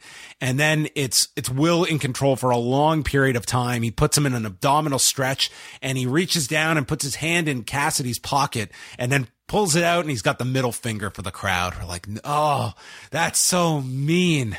And he's getting all this heat from the crowd. Cassidy puts his hands back in his pockets and lands the drop kick and he does his version of the Kawada kicks, like these light Kawada kicks. But then he fires up and hits him with the real ones. And Taz is explaining it's not about not trying to hurt you. It's psyching you out to like I- explain this. I like that we've gotten to the point where this like indie GCW like one note gimmick, um, like is being like explained and justified as strategy by Taz. You know, great. Yeah, they do this in judo all the time. Sure. Yeah. Yeah. Exactly. Uh, he bashes Will's head into the corner camera where it just goes black because we're we're from the perspective of like the the the corner cam. They knocked the camera out. Yeah, like, dislodged it. It's like Yeah, I can't shot. believe we haven't seen this done before, but it was Those uh, things are expensive. That's why. I guess you go all out on on your big pay per view here, and then Cassidy pretends to be hurt while Will is still on the turnbuckle getting his bearings, and he goes for a moonsault, misses, tries another one, misses, and then hits a standing shooting star, goes off the turnbuckle, and this sequence ends with a beach break for a near fall. my mind was blown here okay like at the at the like this whatever psychology there was supposed to be because like i don't know exactly why like why was uh like why was uh orange cassidy lying down was he going for like an eddie he was going for like some sort of eddie guerrero thing right Yeah, I think the idea was that he was going to like play possum. Um, And then but he move out of the still, he still got kind of outsmarted because he hit, got hit with the shooting star press, but then Ospreay went back onto the turnbuckle and then landed on the knees. So, so I that's guess that this is the brilliance john this was a mini chess game that we saw. So here we have orange cassidy thinking i'm gonna outsmart this guy using the eddie guerrero trick. Will ospreay is saying oh he's going for the eddie guerrero trick. I'm gonna go for a double jump moonsault. So when he oh, moves out so of the way you, i'm gonna hit him the second he time. knew, he knew, He knew, obviously. Oh, okay. Yeah. He planned for the double jump moonsault, and then when when Cassidy avoided the second jump, he went for the third, like with the shooting star press. And then even after that, he goes back up top, and then Orange Cassidy gets the last laugh by you know Well, then- getting the knees up. by your definition, based on on that observation and the fact that Cassidy ducked the hidden blade, both guys have eyes in the back of their head. Completely, yes. So then he, Orange Cassidy leaps into a cutter. There's an Os cutter for a two. The crowd is going electric by this point. Cassidy ducks the hidden blade. The Stormbreaker gets countered into a Rana where Cassidy hooks the legs. The crowd totally buys into it. And then Ospreay hits the hidden blade and Cassidy kicks out and they go, they lose their minds on this kick out. And like the hidden blade, like they have will start to have like kickouts for the hidden blade, but it's still a finisher that everyone bites on. And then finishes him with the Stormbreaker in 16 minutes and 47 seconds. At this point, I'm watching this. I'm like, this is like show of the year candidate. Yeah. Yeah. In succession, all of these matches on the main card. Um, I think this might have been my match of the night, John. Like this was. I think it might have been a lot of people's. It, it was incredibly fast and a great reminder that none of us should be looking down on Orange Cassidy simply because of his gimmick.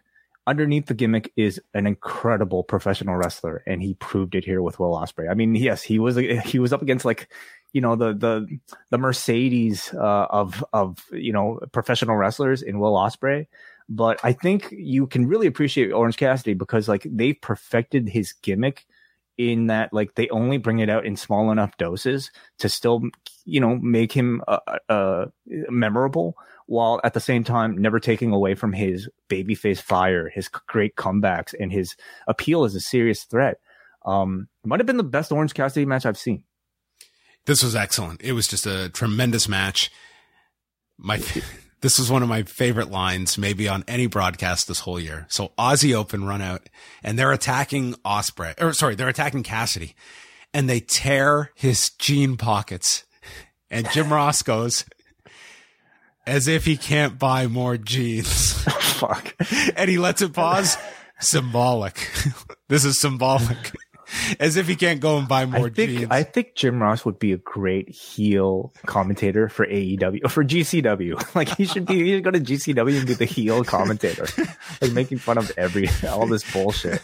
Him calling like the the the clusterfuck would be the best thing in the world.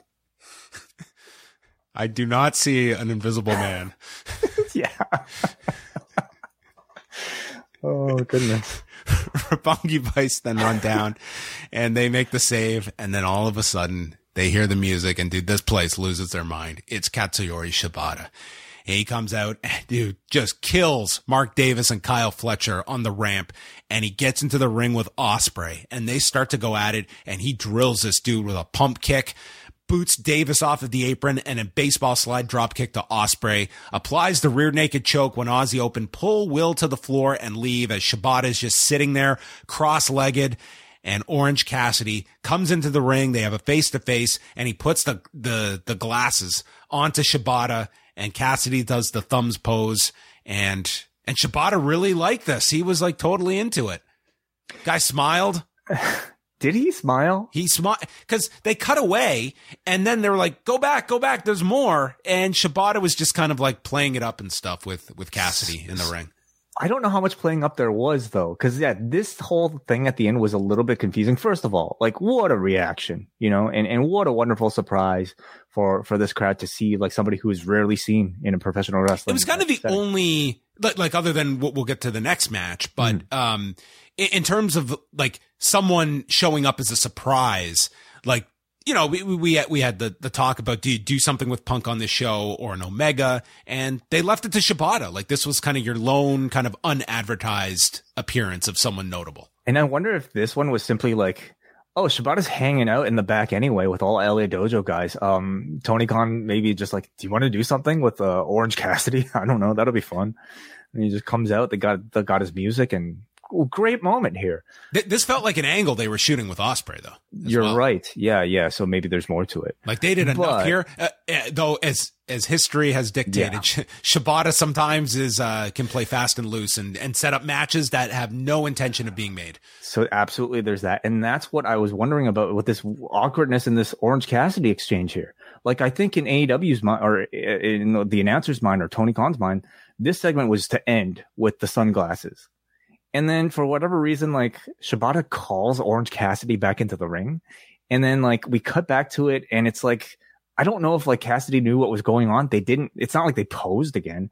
It, it like Shibata almost ended up looking disappointed that Cassidy didn't want to engage in something like did Shibata just want to like fight more or something like that?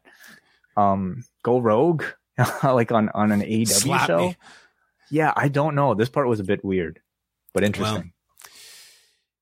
Zack Sabre Jr. comes out, and then the music plays, and out comes Claudio Castagnoli to um, just a thunderous, thunderous reaction. And he's got a new theme uh, that Mikey Ruckus described as 1812 Overture meets Andrew WK. And this theme is called Uppercut Swingfany. okay, interesting. Yes. I'll get used to it. What'd you think of uh the, the reaction here that he got? This was huge. you know, despite the fact that I think everybody knew what was going on, um, it reminded me very much of the CM Punk thing. You know, like everybody knew it, but once it happened and you got to see the visual confirmation, this crowd reacted as big as I think if it was a surprise. Um, it still brings the, to mind the question like whether or not they should have announced beforehand, like whether or not it would have ultimately helped the buy rate a bit more, or if like keeping it a surprise was it had other benefits that we're not necessarily thinking about. If if the buys come in low, do, do you think that that would like like let's say it's it's something like 110, okay? Mhm. Do, do you think like Claudio would have made enough of a difference or do you think that the surprise and that that intrigue meant meant more now that we have Yeah. seen what what it all t- ultimately was? Uh, his name is interesting because like I don't think he he's certainly not at the level of star of a of a Bryan or a CM Punk, you know, in WWE. So like, how big of an attraction to the mainstream is he going to be? But is he the difference between like you know one ten to one thirty five, for instance, for like a you know a diehard AEW fan? Maybe I don't. It, it's hard for me to say. Yeah, like uh, I, I think there's a way you could have set it up on Wednesday that this would have been really in, like one of the bigger things going into the show that you knew but at the same time, if if I'm someone that's been following all this, and by Wednesday, I'm not buying this pay per view, yeah. I don't know if that announcement is changing my mind. Mm-hmm. Um, yeah, good point. But it's uh, like that's what you're debating here. Like the the surprise we we've seen, like that that intrigue. Sometimes it, it does work, but this is also a company that has done it quite quite a bit. Also, the speculation of like who it's going to be, I think, is always fun. Like, it, and it's always good for just people talking about your show. I imagine. Yeah, well, th- this one to me, it was like it was two names for most people, and mm. I don't think it was going to be anyone else. Um, but we were still asking the question, you know, like who's it going to be? Like, and Shibata runs out and makes it a three way. Uh, that him in the Blackpool Combat Club, uh, him in the Blood and Guts. Yeah, I would sign up for that. He's already faced Zach once. You know, this is a rematch. This yeah. would be a rematch. Yeah. So it's it's a huge reaction he receives, and then they started off running European uppercut and Ricola bomb, and he gets a two count. And I'm sure there were people that thought, man, they're just going to have. He hit the win. neutralizer. Actually, it was the the the WWE. You're right. You're right. This yeah. was the the neutralizer, and they called yeah. it the the Ricola bomb, and gets the two count, and the crowd is just amped right away, thinking that it was going to end that quickly and Claudio runs into the rail, missing the European uppercut. So Zach goes after the knee. He applies a Fujiwara. He's twisting at the arm and applies a triangle. Pretty much whatever Claudio would go to do, Zach just had a submission ready and was just going to wear this guy down. And he applies this triangle. They go over the top rope and Zach keeps it applied. So then eventually Claudio with the triangle applied and this is doable. I did this all the time in jujitsu. sure. Walked up the steps with the triangle and then just dumps them into the ring. I would love to show this spot to like an MMA like analyst. Like I would show this to Robin Black and be like, "Can you? Uh, what do you think of this?" no, I'm not, and I'm not joking. On, like I'm not shitting on it. It was awesome. Like you're taking exactly. And, and I think you and me are probably going to have the exact same point here. Way is that some of the people who get like so up in arms about like realism, yeah, this is not realistic and it was fucking very cool. Fun and exactly. creative. And and, and no one no one was complaining about this being uh, unrealistic and it just shows you like a character like a Claudio uh, can do stuff like this and a guy like an Orange Cassidy he has to do so much more that he has to get over this stigma with people and it's just it's silly. I'll tell you why it's I think everybody should be impressed by this. It's because it's an incredibly impressive physical feat to lift somebody like with one arm, like to even lift somebody uh, in a triangle position is it requires a great deal of strength. To first of all successfully complete the roll over the top rope while still keeping the position is incredible. To pick them up again and walking through the, walking up the steps to throw the guy out like is is mind blowing and and just so incredibly like fun you know. Maybe Zach's got to work on his triangle though. That that is a conclusion you can come to. It's, it's fine, sure.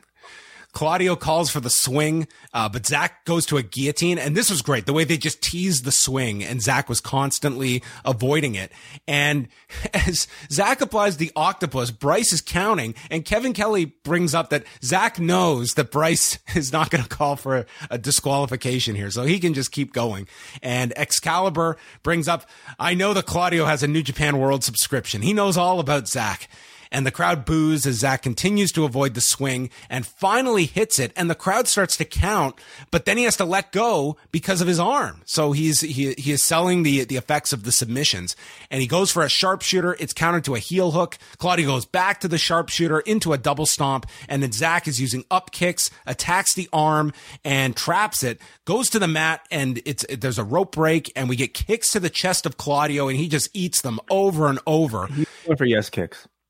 As yeah. A, as a shout out to Bryan. Yeah. Uh, as Zack is hitting him with them. And then the first attempt at, at the Ricola bomb is countered into a European clutch for a two count, pop up uppercut, and then discus lariat and hits the Ricola bomb in 18 minutes and 28 seconds. And Claudio wins his AEW debut. Oh, great match. And if this was people's match of the night, I, I would totally understand this had sort of like the freshness and the specialness attached to it uh, of you know I think the great debuts in you know um uh, uh, of, a, a long time ago. For somebody like Claudio, I think so often we we think of like, is it? It seems kind of rare that we get like debut matches that are complete surprises, right? Usually people come in, they'll have like a little segment, they'll like show their face, they might cut a promo, but for a guy to just step in and to step in in a you know very much a dream match scenario here between Claudio and, and Zack. This was like their version of like the closest of like Seth and Cody this year that you could compare it to. Sure, like a yeah. match that had no build up and they mm-hmm. had to come out. And like I said, when that match happened, like when you debut, it's sort of like everyone gets it out of their system, the surprise pop, but yeah. then you've got to get them a second time for a mm-hmm. match. And they went 18 here, just yeah. like Cody and Seth went long. That's why I was so impressed with the Mania match that they had a, a tremendous match. And that's after like this crowd spent themselves on just the big pop that, oh my God, Cody's here. This was the same with, with Claudio here. And then you, you had to keep them, uh, like really engaged for another mm-hmm. 18 and a half minutes. You certainly do have the crowd on your side when they're already interested and engaged in the match. But I mean, for that reason, pressures are arguably that much bigger, you know, for you to not just deliver a good match, but a great match. And I thought these two did that. It was a wonderful way to debut Claudio Castagnoli on such a big stage. He comes out of this looking like such a big deal. Um, and you know, uh, he looked amazing, you know, fully unleashed here going against another person who's like, if there's any disappointment in me, it's that it's the fact that I'm a Zach fan and that like some of the specialness to like Bryan versus Zach has been taken away a little bit because, well, hey, his buddy beat him, right? But still, like this was a match that I don't think he would have had. You could have had any other finish, but like you know, having Claudio debut to win, I, Zack was I think given a lot. This was a really hard match to, to book, knowing mm-hmm. the match you want to get to and what were your options here. Like beating yeah. Claudio to me was not the answer because you've mm-hmm. got blood and guts this week and he's the new, the, the new debuting star. I think once we get to Danielson and Zack Sabre Jr., I yeah. think everyone's interest will be at the exact same level it was before this one. I'm not too concerned about that, but, Agreed. but it was an issue going, going into this one. Um, then, um, backstage, uh, Claudio w- was interviewed and uh, Yoshihashi walked in and welcomed him uh, here to Chicago. And then Claudio hit him with a fireball and said, I'm taking your spot in the G1. I was like, okay, perfect. Now everything's perfect. He's also a wizard. Could you have imagined? That was honestly the uh. first thing I thought when this guy, this guy came out. I was like, how can this guy get into the G1? You know, um, I'm guessing for guys like him, um, he probably wants to maximize his bump card, you know, for the remainder of his career. And is G1 the most necessary thing for his career at this point? Uh, we will see what his um, what what his um frequency is going to be. He's yeah. got another match on Wednesday, so we will see how it, how he uh, turns things around. IWGP title match was a second from the top with Jay White, Kazuchika Okada, Adam Cole, and Hangman Page enormous reaction for Okada. He came out here and it was just deafening uh, mm-hmm. for his entrance in particular.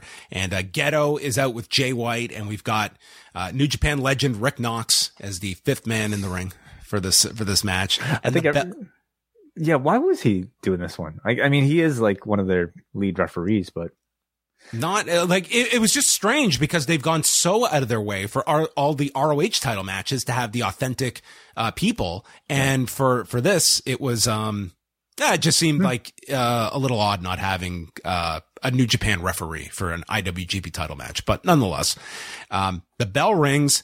This crowd is chanting "Holy shit!" So it's like for for all the uh, the complaints about this four way, and some of them were valid. Like this crowd, they treated this like a massive match to them yes. with the four once it mm-hmm. began. And it really elevated the whole feel of it. Like for, for big title matches, I'm not a big fan of uh, multi-man three ways, four ways. Uh, but that's what you got here. Cole suggests that him and Jay White work together, stating it's the only chance that we'll have. So we got a bit of them double teaming uh, until Adam Cole would finally uh, turn on him. Um, you know, midway through the match. Okada did his running cross body onto White and Cole over the barricade.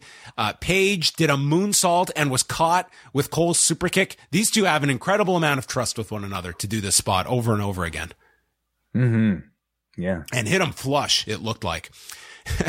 for all of the fanfare that Okada received on Wednesday and coming out tonight. And when it started, he applied this money clip to Adam Cole. And dude, this is the coldest move in the world. This crowd, not one person reacted to the money clip. This is a crowd that like reacted for Desperado. El Desperado as if he, he was a big star. So like this is the crowd that's familiar with what's been going on in, in New Japan and they don't give a fuck. This is about the stupid uh, money clip thing. It's it's it's. He, he, I'm glad to see he's kind of moved on from it as like you know like his closing sequence move at least. I think everyone associates the money clip with balloon era Okada. and it's just an Yeah. era they they would rather forget. Yeah. Other than the pants, the pants was uh you know met I think semi favorably.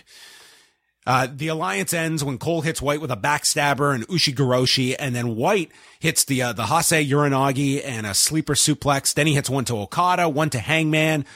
Cole hits the boom, Okada drop kick, and it ends with a Page discus lariat. So all four are down. Orihara moonsault to Cole and Okada on the floor, and then Page sets up for the buckshot when Gedo grabs him by the leg and he just drops Gedo. And that was all we had of Gedo. He just got punched and he was dead.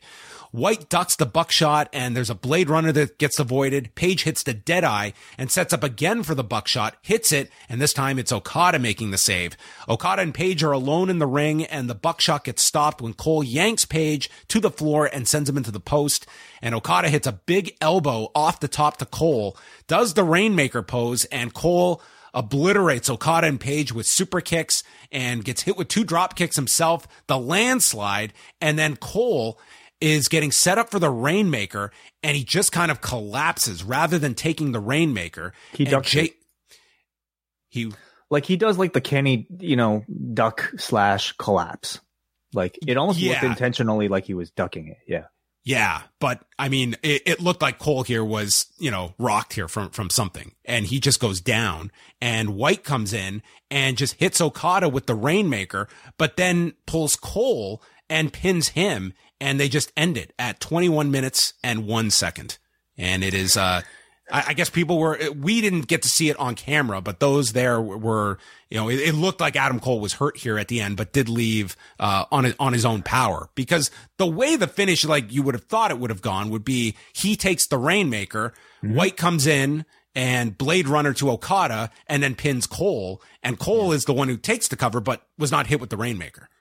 Yeah, absolutely. It was confusing. It confused everybody at home, certainly confused everybody watching live. You could see it. It was a very unfortunate, flat, confusing ending to what was otherwise a tremendous fatal four way match. It was very good. And I mean, I, I think you have a lot of sympathy when there's, you know, potential injury here that, you know, probably threw this whole finish out of whack.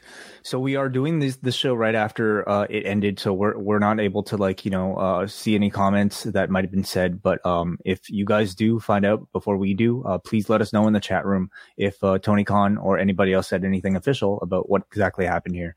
But um, just talking about the match itself, I'll be the first to say that I was wrong about the appeal of this four way. I was somebody who was wanting, you know, a singles match. I think for on, on paper, you always want like a title to be defended in more of a singles capacity, but I'm also not taking into account that it's these four. I also don't love Kazuchika Okada singles title defenses that I've seen often go way too long with his type of style that I've gotten very sick of. So to see Kazuch- Kazuch- Kazuchika Okada in this fatal four way setting, which New Japan never does, in a pace that is nonstop, has no time for rest spots except for that little bit of a money clip, and has great storytelling in the form of like you know uh, Jay and Cole wanting to team up together, in Page and Okada just wanting to face each other. Um, this whole thing as like an American style multi man match was wonderful, and I thought like used Okada's star power and his professional wrestling abilities to like great great value. It, it was such a joy to watch. Such a shame up at the ending. Yeah. I mean, that's, you know, sometimes uh, that happens to me. It didn't, it didn't ruin the match, but it was an unfortunate ending, um, Yeah. at, at the, at the end of everything here. But yeah, I mean, th- this was one that, you know, I thought we were going to get a very good match, but I mean, for, for the majority of it, it, it over delivered. And that's just coming from someone that like, I, I just, I'm not as big a fan. You, you have to do a lot for these like four ways to really grab me, but th- this one did.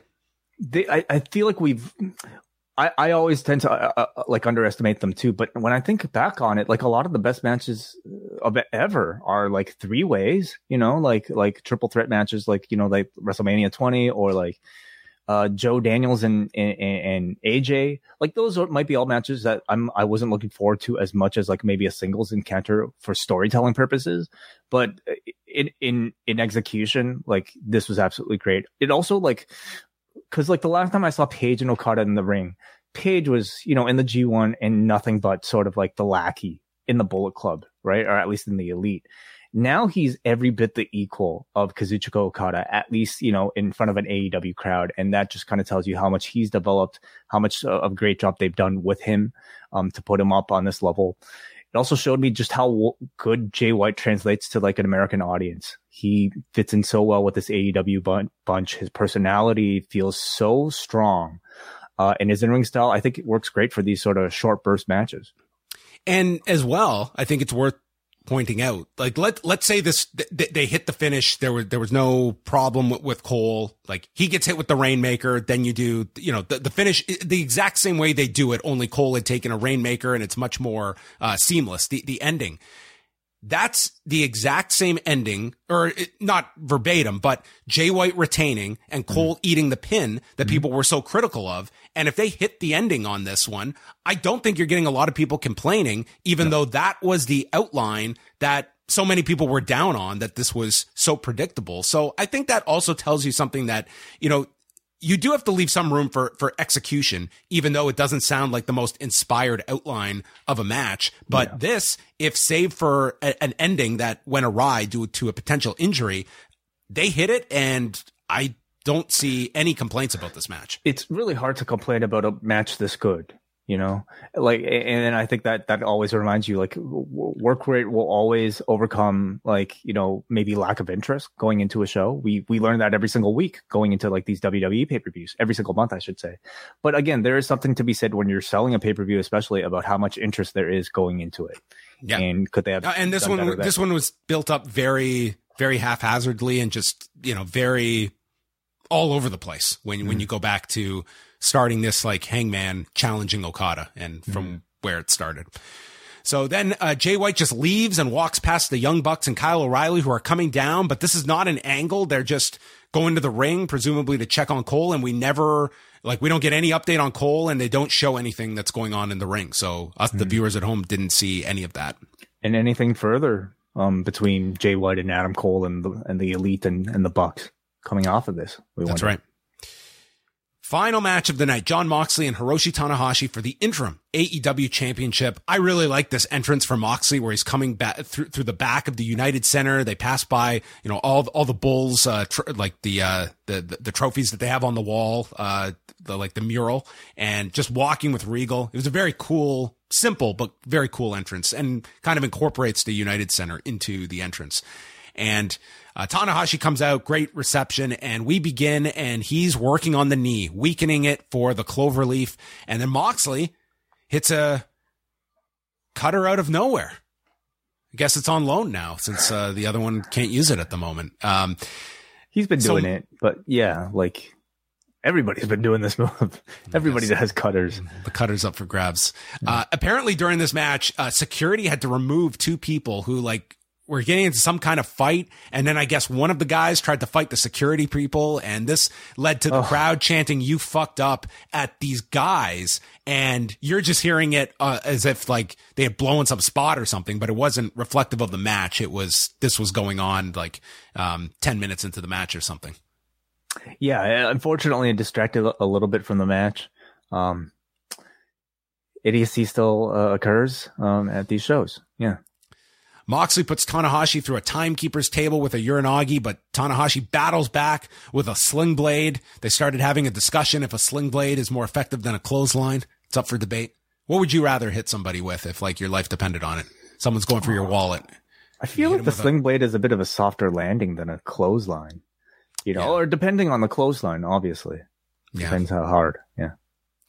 Moxley, uh, obviously the answer is a sling blade because Moxley took this sling blade and he bled buckets from this sling blade. he goes to, he rolls to the floor from this sling blade and he comes up and he's a crimson mask. Was there and, a literal, literal blade in this sling? For them to get this much color off of like a sling blade. One of the announcers just asked, "How did that happen?"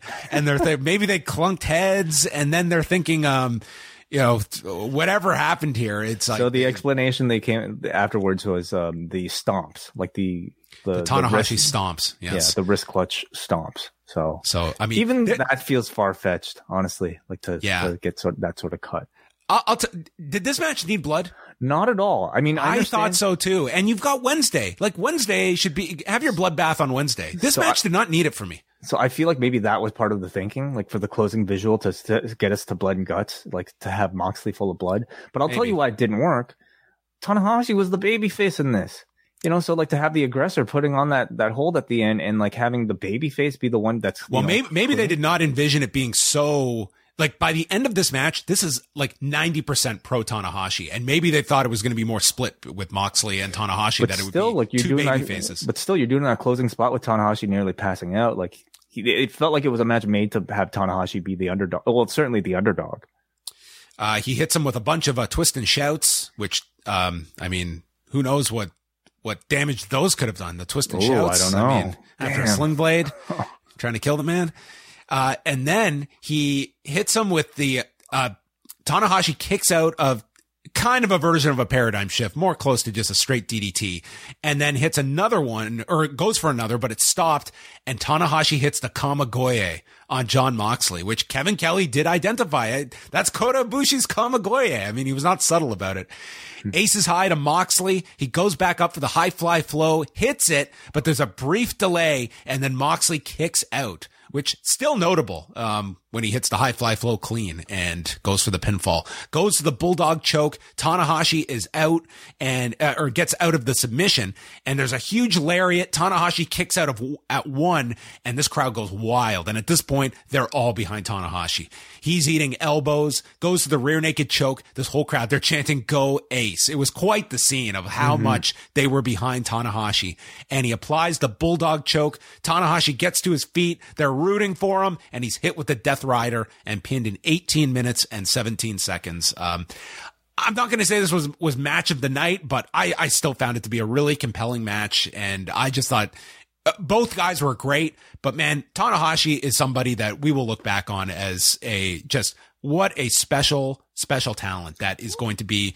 Um, he will be revered one day by um by a wrestling nerd tag team like FTR 30 Oh, years yeah. from now and whoever like Darby Allin if he's a Tanahashi was right. Punk. Yes. Tanahashi was always right. yeah. Tanahashi was right. Yes. Um, that is going to be the level of reverence for a Hiroshi Tanahashi one day. I, I mean, you know, they, they have made the comparison on commentary to Bret Hart, of course, and I think it's a very apt comparison because I think his is a style that you appreciate more and more and more as time goes on. I, I, maybe some, for some people, this might have been their first time watching um, Hiroshi Tanahashi, I guess, and I- think if you're expecting like a Will Ospreay type of like spectacular, you know, catch you, um, catch your, I think, um, uh, imagination on on first glimpse. I don't know if he's necessarily that type of wrestler. The same way Bret Hart isn't that t- same type of wrestler.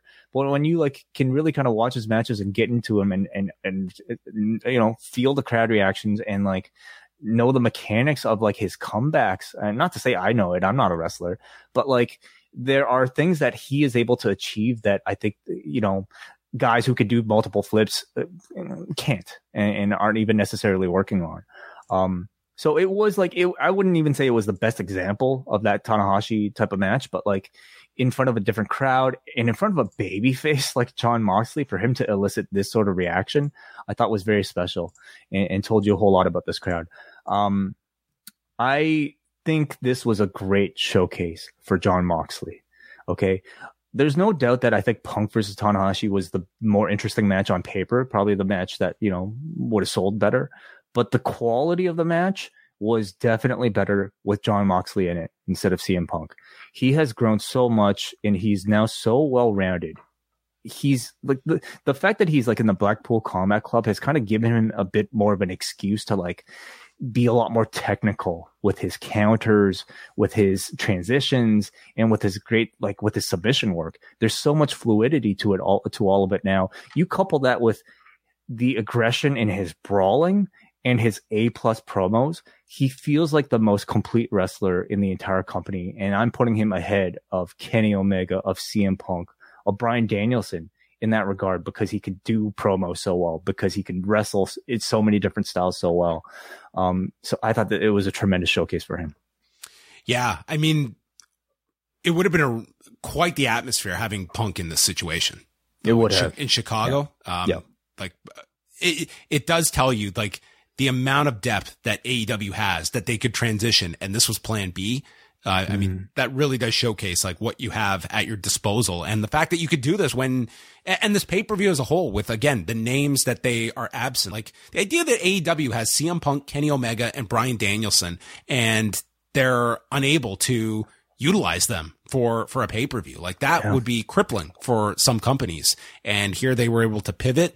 Um, afterwards they trade they exchange words and they shake hands and then Jericho and Daniel Garcia run down to attack. Eddie Kingston is down followed by Yuta, Santana and Ortiz and then the rest of the Jericho Appreciation Society. And you know where it's going. The last person to come out to his music is Claudio and he goes after Jericho, delivers European uppercuts to everyone. Regal makes his way down and Angelo Parker takes the swing and we got to see a Claudio swing with only four camera cuts. It was so weird. Wow. It was so weird not to have a cut on every half rotation of the person. or And the zoom, the camera zooming in and out. Oh my goodness. Um, and then Kingston is on the floor and he spits at Claudio and he just storms off and Excalibur's explaining how they loathe one another. Yeah, that's really interesting too. I mean, that's sort of backstory I'm not really privy to, but it, it seems similar to the whole Bryan Danielson thing. So it makes this whole, you know, storyline that much more deeper. And the show ends with Wild Thing and JR saying we're running out of satellite time and they close the show at 11:46 p.m. For someone that was so um, uh, vocal about the length and pacing of Double or Nothing, I found tonight's show to be I, I didn't find any downtime. I didn't find any point where I was like sinking in my energy level. I thought the pacing was terrific on this show. And this was still a card that went four hours and 46 minutes. I had the same reaction and I, I can't even really vocalize why that is. Cause like there was no downtime in between these matches. Like I- think there were still some of the same complaints in that like, oh, they cut right away after this ending to the next thing. So you don't really have enough time to digest. It's always on to the next graphic, always on to the next thing.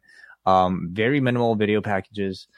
And um, there's just a novelty, I think, to like, you know, ultimately maybe seeing these like first time encounters that still felt incredibly special, despite how you know we might might have kind of lamented the the card that we ultimately had. Once we're in there, and after seeing the quality of these matches, it's very difficult to like not be excited about uh, both companies coming out of it. But like, there's something incredibly special when you pair the two of them together, and this is very different from I think the ROH New Japan Pro Wrestling relationship because because the disparity in star power was so great. Here, AEW has stars, at least, you know, to this audience. And I would say on a global level at this point. Meanwhile, the same reverence that this crowd had for New Japan during those ROH shows remains. And so we have a lot of homegrown talent now that is on the level, if not greater, you know, let's be honest, than New Japan. Uh, so it made for a real started, started show and, and, and, a, and a feeling that felt very special.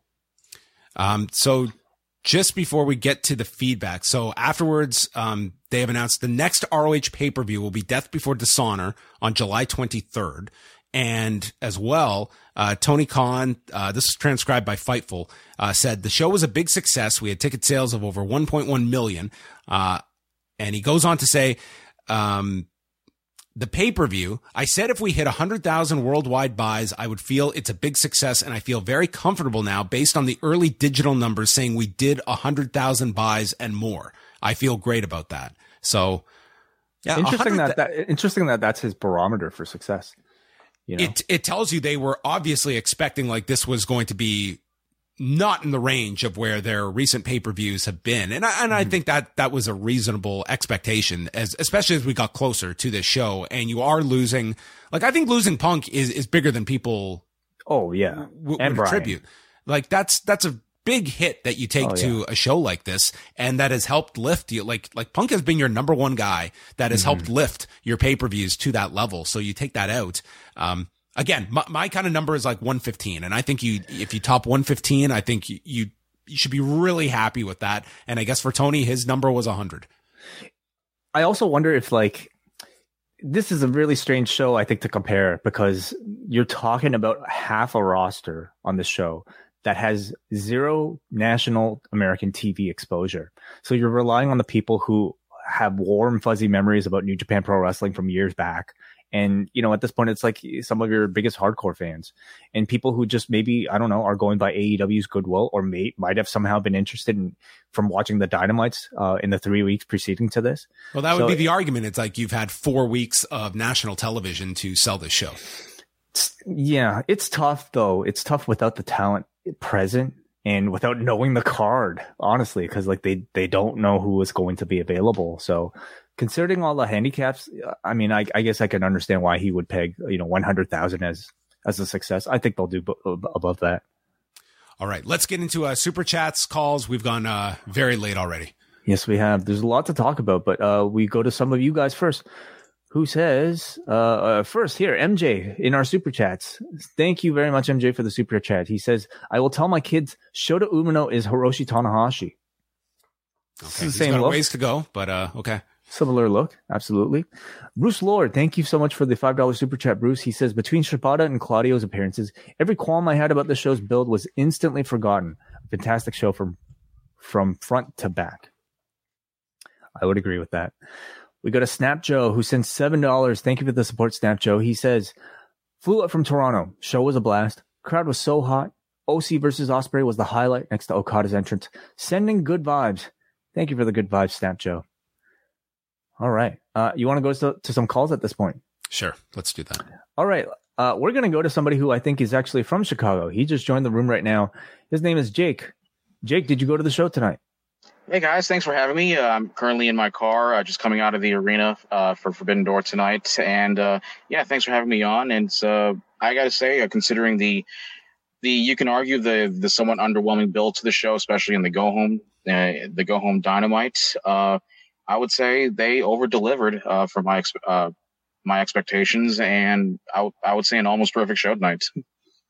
Yeah, we would agree with those sentiments, and it seems to be the the case with at least some of the earlier uh, reports we've seen. Um, is there anything about like maybe the live setting that you you you wonder if if it necessarily conveyed, or that you can uh, you know talk to us about that uh, we might not have seen on TV? Yeah, you know, uh, when uh, regarding the uh, you know the debuts tonight and the and the surprises, uh, we definitely yeah, I, I, would say our biggest pop was Katsuyori Shibata uh, when he came out, and uh, especially within my section, uh, we when we first heard those first two notes of his of his song, and when his name popped up on the Tron, um, everybody was ecstatic, and the roof blew off the place. Considering that you, you, know, Shibata's been out for five years. Um, you know, has really been around a lot, and uh, to, and I was kind of stunned that uh, you know, uh, people around me uh, uh, really uh, immediately recognized him and and knew him. So it was it was such an awesome experience. Um, a couple of notes, and then I'll let you guys go go on with it. Is that it's I, I kind of feel bad in a couple instances. Um, because uh, during the uh, the triple threats a tag match, um, and unfortunately before uh, before the uh, the finish of the match, uh, when I think it was Rocky when he tried to cover uh, Dax, and then the referee Paul Turner, it seemed like his one of his arms arms hit the mat a little bit, and it seemed like it was it mistakenly looked at as a three count as a as a three count. Uh, unfortunately, uh, we were kind of confused, um, confused uh, within my section, and and um, some some of the other people. Uh, I'm not including that. Um, unfortunately, uh, said uh, chanted "you fucked up" at him, uh, which is kind of uh, yeah, I kind of feel bad uh, to him. But uh, yeah, I mean, like we were talking about it. some of us that some there might be a couple of ref issues tonight, but I mean, overall, it was. Bes- besides that, I was a huge um, fan of the Ospreay, Um, uh, uh, of the Ospreay uh, match with with Orange. that was my match of the night, and but uh, unfortunately, I wasn't a huge fan of the women's match. Uh, it was uh, it was okay, but it was like kind of theirs. So other than that, um, yeah, like yeah, I, I, had a fun time tonight, and it was really great to be back in a live setting, uh, especially for AEW. So uh, hope uh, hopefully uh, soon that you guys will get that chance uh, up in uh, up in my friend for you guys for my friends in Toronto. So yeah, any other questions you guys have for me? Uh, no, I think you did a great job actually of giving us a, a, little live report there. So thank you so much for the call, Jake. As always. All right. Thanks so much, guys. Appreciate it. Have a safe trip home. Uh, all right, there's uh, Jake from the Windy City checking in right after attending uh, Forbidden Door. Uh, let's go up next to Brandon from New Jersey. Uh, or sorry, let's say let's say Brandon from New Jersey. Let's go up next to Hanzi. Oh, what's on, man? Are you there? Hey, man. Um, you know, uh, I I gotta say, um, it over exceeded my expectations. I thought it was like a really good show, top to bottom. I know it, it wasn't as long as the other shows, but I I gotta say, by the time the Cole and the um and the um the Cole and the Moxley match happened, whatever. I, I just thought that I, I was kind of getting a little bit tired. I I wasn't really excited about like the four way anyway. Like, it was a good match, but the ending. I know the end. It, it's it's a shame that what happened to Cole, and I hope he's better and all that. I just didn't believe. Just, just on that note, uh, Bryan Alvarez has tweeted that Adam Adam Cole's injury is believed to be a concussion. Wishing all the best to him. So, for what it's worth, um, that's at least one it was one of the first indications we've we've heard. Oh yeah, okay. Well, uh, well, that's, that's good. I, I, I hope he you know, is not out too long, man. It's like too many injuries going on. But uh, I gotta say, my um, my top my top matches were the triple the the, the tag team triple threat, the sting the Sting match, uh, the opening match, and Ospreay OC was probably the match of the night for me, and Claudio and Zack Sabre Jr. Um, the, the the only thing is that I, I from the end, like for a historic show like this, like I just felt like you could have just let the brawling br- uh, breathe a little bit. You know what I mean? Otherwise, it would have been a perfect show. I just think I understand they're trying to sell you on a on a on a on a on a main card or whatever. You know, like on like the Wednesday show. I just thought it was like way. I just thought it was way too much. But I I still enjoyed the show. My question before I go with with Kingston kind of having a problem with Claudio, do you? I can now kind of see like if like something happens during the Blood and Guts match. Do you think after this Blood and Guts match, they kind of pivot over to Moxley kind of being in the middle of this whole like he's stuck between Kingston and Pride and Powerful and the Blackpool Combat Club kind of thing? Because it feels to me like eventually. Like the like Regal and those guys are gonna turn on Moxley. You know what I mean? I, I've always thought it was kind of a setup in some kind of way, or there'll be kind of thing going on. But I'll, I'll leave you guys with that, man, and I'll, I'll take your question off the air, man. Thank you, Hanzi. Yeah, I think what you're going to see is the exact same dynamic you had with Danielson, and now Claudio's in that role where it's someone that Kingston is teaming with, but has you know a has a past with, and probably plays into uh, the finish or something coming out of it. I think everything that we're seeing right now are build up build ups to p- potential matchups between Eddie Kingston, one of your hottest baby faces, and people like a Claudio Castagnoli or Bryan Danielson. Um, but doing it in a way that like first of all like teams them up first so that you get some value out of you know that first before breaking them up. Um, and it's interesting story. Like I think, and I think like what Hansi suggested of having Mox caught in between, um, you know, is a wonderful scenario. We saw uh, something similar with like uh, you know the the Bullet Club and, and Kota Ibushi, did we not? You know the Golden Lovers and and, and the Bucks, where Kenny was caught between um, Kota and and the Bucks, and that made for one of the best tag team matches I've ever seen. So um, there's some great story material to be there, and the fact that like Castagnoli already comes in with like a pre-built feud here in Eddie Kingston, I, th- I think is wonderful. Uh, let's go next to Brandon from New Jersey. Brandon, how are you? Hey, what's going on, man? Uh, uh, I thought probably one of the better shows that I've seen, like in a very long time. Like, uh, incredible from. Did you like it more than uh, Double or Nothing? Oh yeah, absolutely. Uh, uh, I think I did too. There, it was easy to watch too. Like like you guys said, like the pacing of the of the sh- of the shows was light years better than freaking Double or Nothing. Like I didn't get tired one bit was it the pacing of the show or was it the, the, the matches? Like, cause like, I don't know if the pacing was all that different. I mean, it's always uh, to end action. Like, uh, it, felt to me like completely different. Like, uh, like we're like, at, like after one match, we're into another match. It, it, felt, the pacing felt good. And like, isn't that what AEW always does though?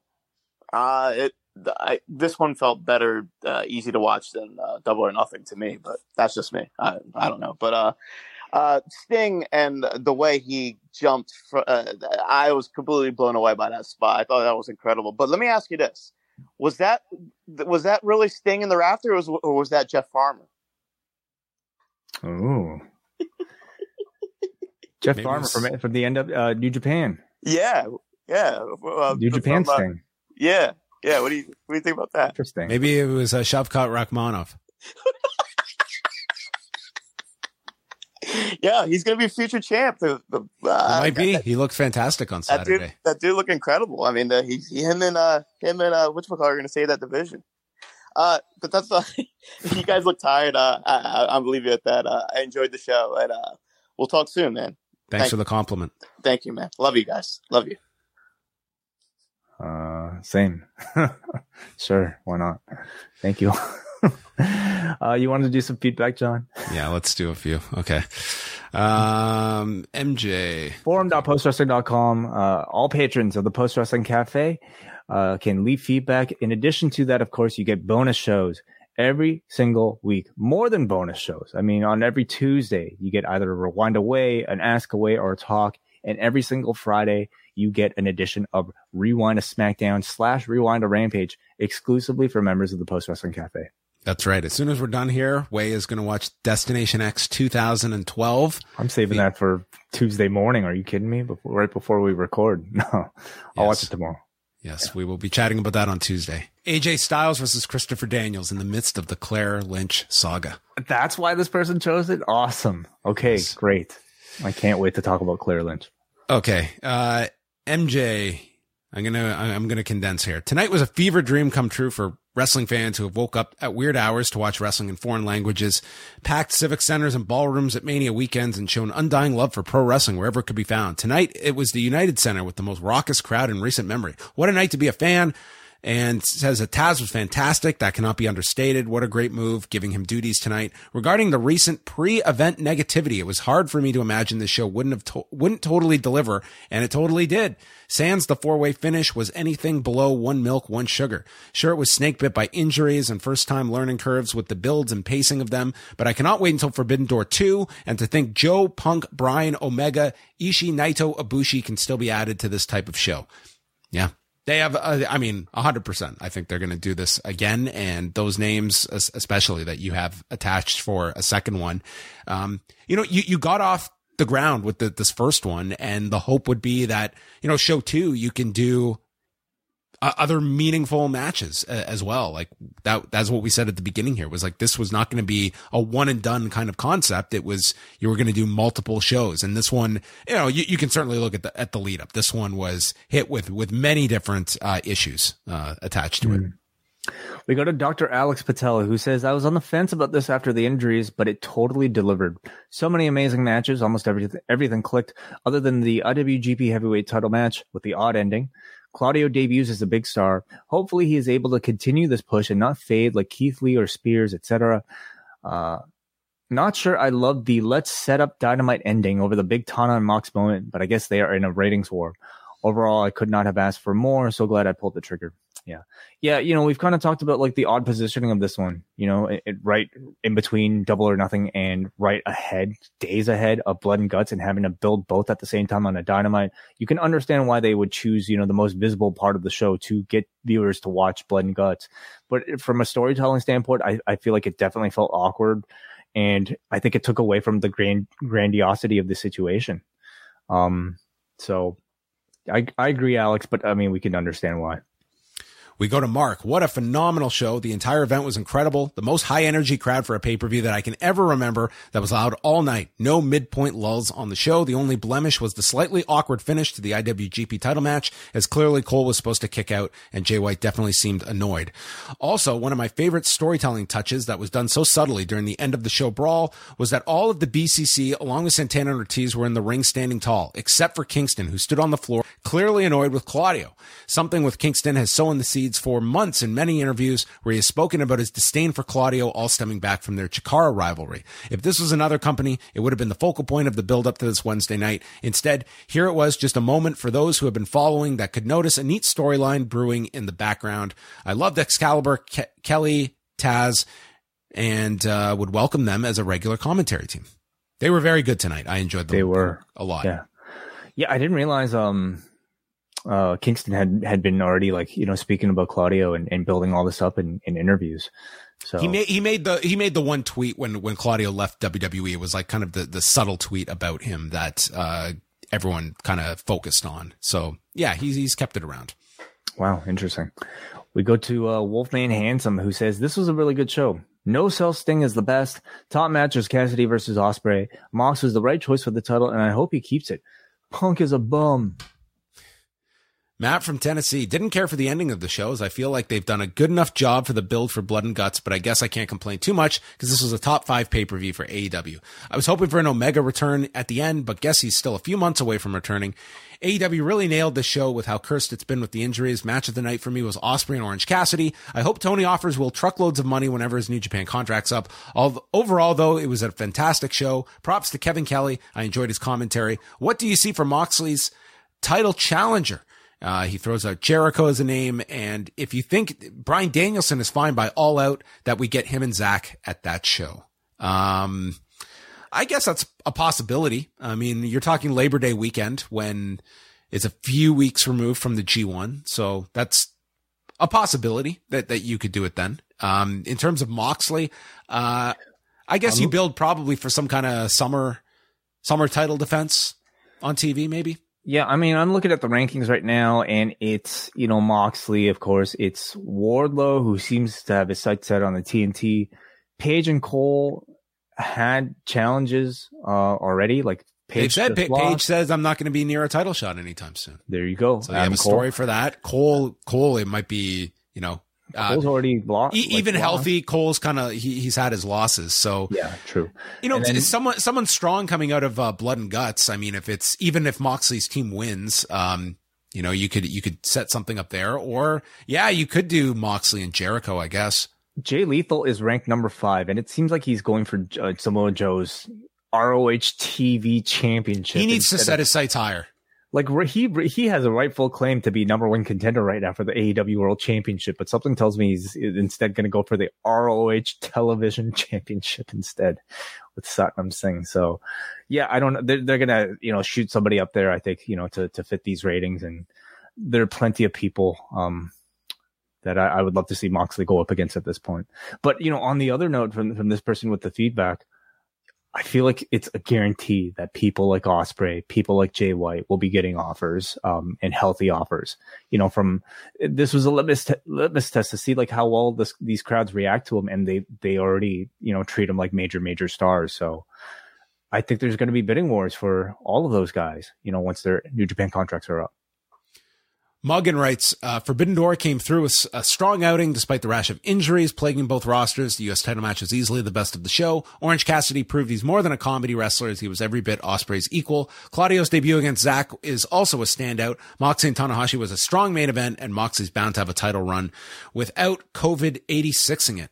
And Kevin Kelly was on point on commentary the whole night. We got a Brian from New Jersey who says, despite the weak build, I thought this was a terrific, terrific show. If the pay per view number is low, I'm curious if replays will be picked up based on word of mouth. A pay per view card full of good to great matches with not a stinker in the bunch. Better in ring than double or nothing last month. Claudio immediately came off like a major star, and I couldn't be happier to see him. Also, some of the strongest commentary for this pay per view with Excalibur and Kevin Kelly filling in a lot of the details on the New Japan talent. Corey from Long Island. In all seriousness, uh, oh, he makes a joke about uh, this ending before midnight, making it the best AEW pay per view by a country mile. Uh, this was the breeziest four hours I've ever sat through. This is such a wild contrast to the marathon slog that was double or nothing last month, and I can only hope that this is a case study for the future. That quality doesn't necessarily equate to quantity. This is getting your money's worth, but there is also respecting the time of your audience. And as someone who has work tomorrow, that is something worth celebrating. Was there not as much quantity on this show as previous? Like I mean, you still got 13 matches on this show. It's not like this yeah. was uh this was some. So the difference I think between this and last was that the the buy-in last time was delayed essentially, you know, so that the show could go longer because of the basketball, right? Yeah. So last time on the buy-in we only had one match. They, they front loaded as opposed to backloading. Yeah. Yeah. Yeah. Uh, so maybe that made a difference. We got a Kate from Montreal who says, whatever mistakes were made in the build-up and however badly they were hampered by injuries, this was a hell of a show. Other than the unfortunate ending of the four-way, uh, the IWGP Heavyweight World Title is absolutely cursed. Everything seemed to hit. I'm pretty sure the pops for Shibata and Claudio woke my neighbors. A round of applause to all the performers, all of whom brought their A game into the crowd, who were incredible. All right, and last one here goes to uh, Monday from Detroit. I attended the show live, and I have to say the United Center was completely hot for the entire card, and each match was given lots of respect. Few live notes. The biggest reactions were for Shibata, Claudio, Okada, and Tanahashi. The crowd loved Ospreay and Orange Cassidy. Everyone was buzzing after the show. Strange low point with the four-way finish took the air out of the crowd for a moment. A fight in the crowd distracted the crowd for about five minutes in the main event, but Tanahashi won them back. Post main event scrum, some something got Eddie Kingston legit angry at Mox, even throwing a chair. I think that was all uh, we, we, saw that on camera. I think that was just playing up the the Claudio stuff. And asks, uh, with the incredible reaction to the live crowd in the U.S., do you think New Japan will loosen the restrictions for cheering? Um, I I don't think it's a case of like the the Japanese government is uh you know man look at these look at these crowds at AEW shows. We should do this. I mean, it's um. Who is it? Is it not DDT that's promoting that they're going to have fans being able to cheer in a few weeks? at a at a show? Uh, it's one of the one of the shows, yeah. So I like I, I, don't understand what the uh yeah, yeah uh of what the I think it's it if that's the case, if one company can do it as of a few weeks from now, um, that would tell me that it's up to the promotions or at least the venues uh, to do it. I, I, would hope by by G1 time they're going to be allowing fans to to cheer at these buildings. But I mean, that's you know that's sort of how, how they're they're handling the, yeah. the pandemic. Yeah, I mean it's it's you know it's being done for safety and, and for peace of mind for for the people that are attending, right? Mm-hmm. Um, and so I, I they know that like wrestling with reactive crowds that can make noise sounds good. So I don't think they needed this to you know be their example. Um, will it influence them? I, again, yeah, the, the moment they feel comfortable and that maybe, I don't know if there are outside factors that are preventing them from doing it, but the moment they feel that level of comfort, they will. So it shows you just you know how big of a, di- a, difference obviously you know it makes to some of this.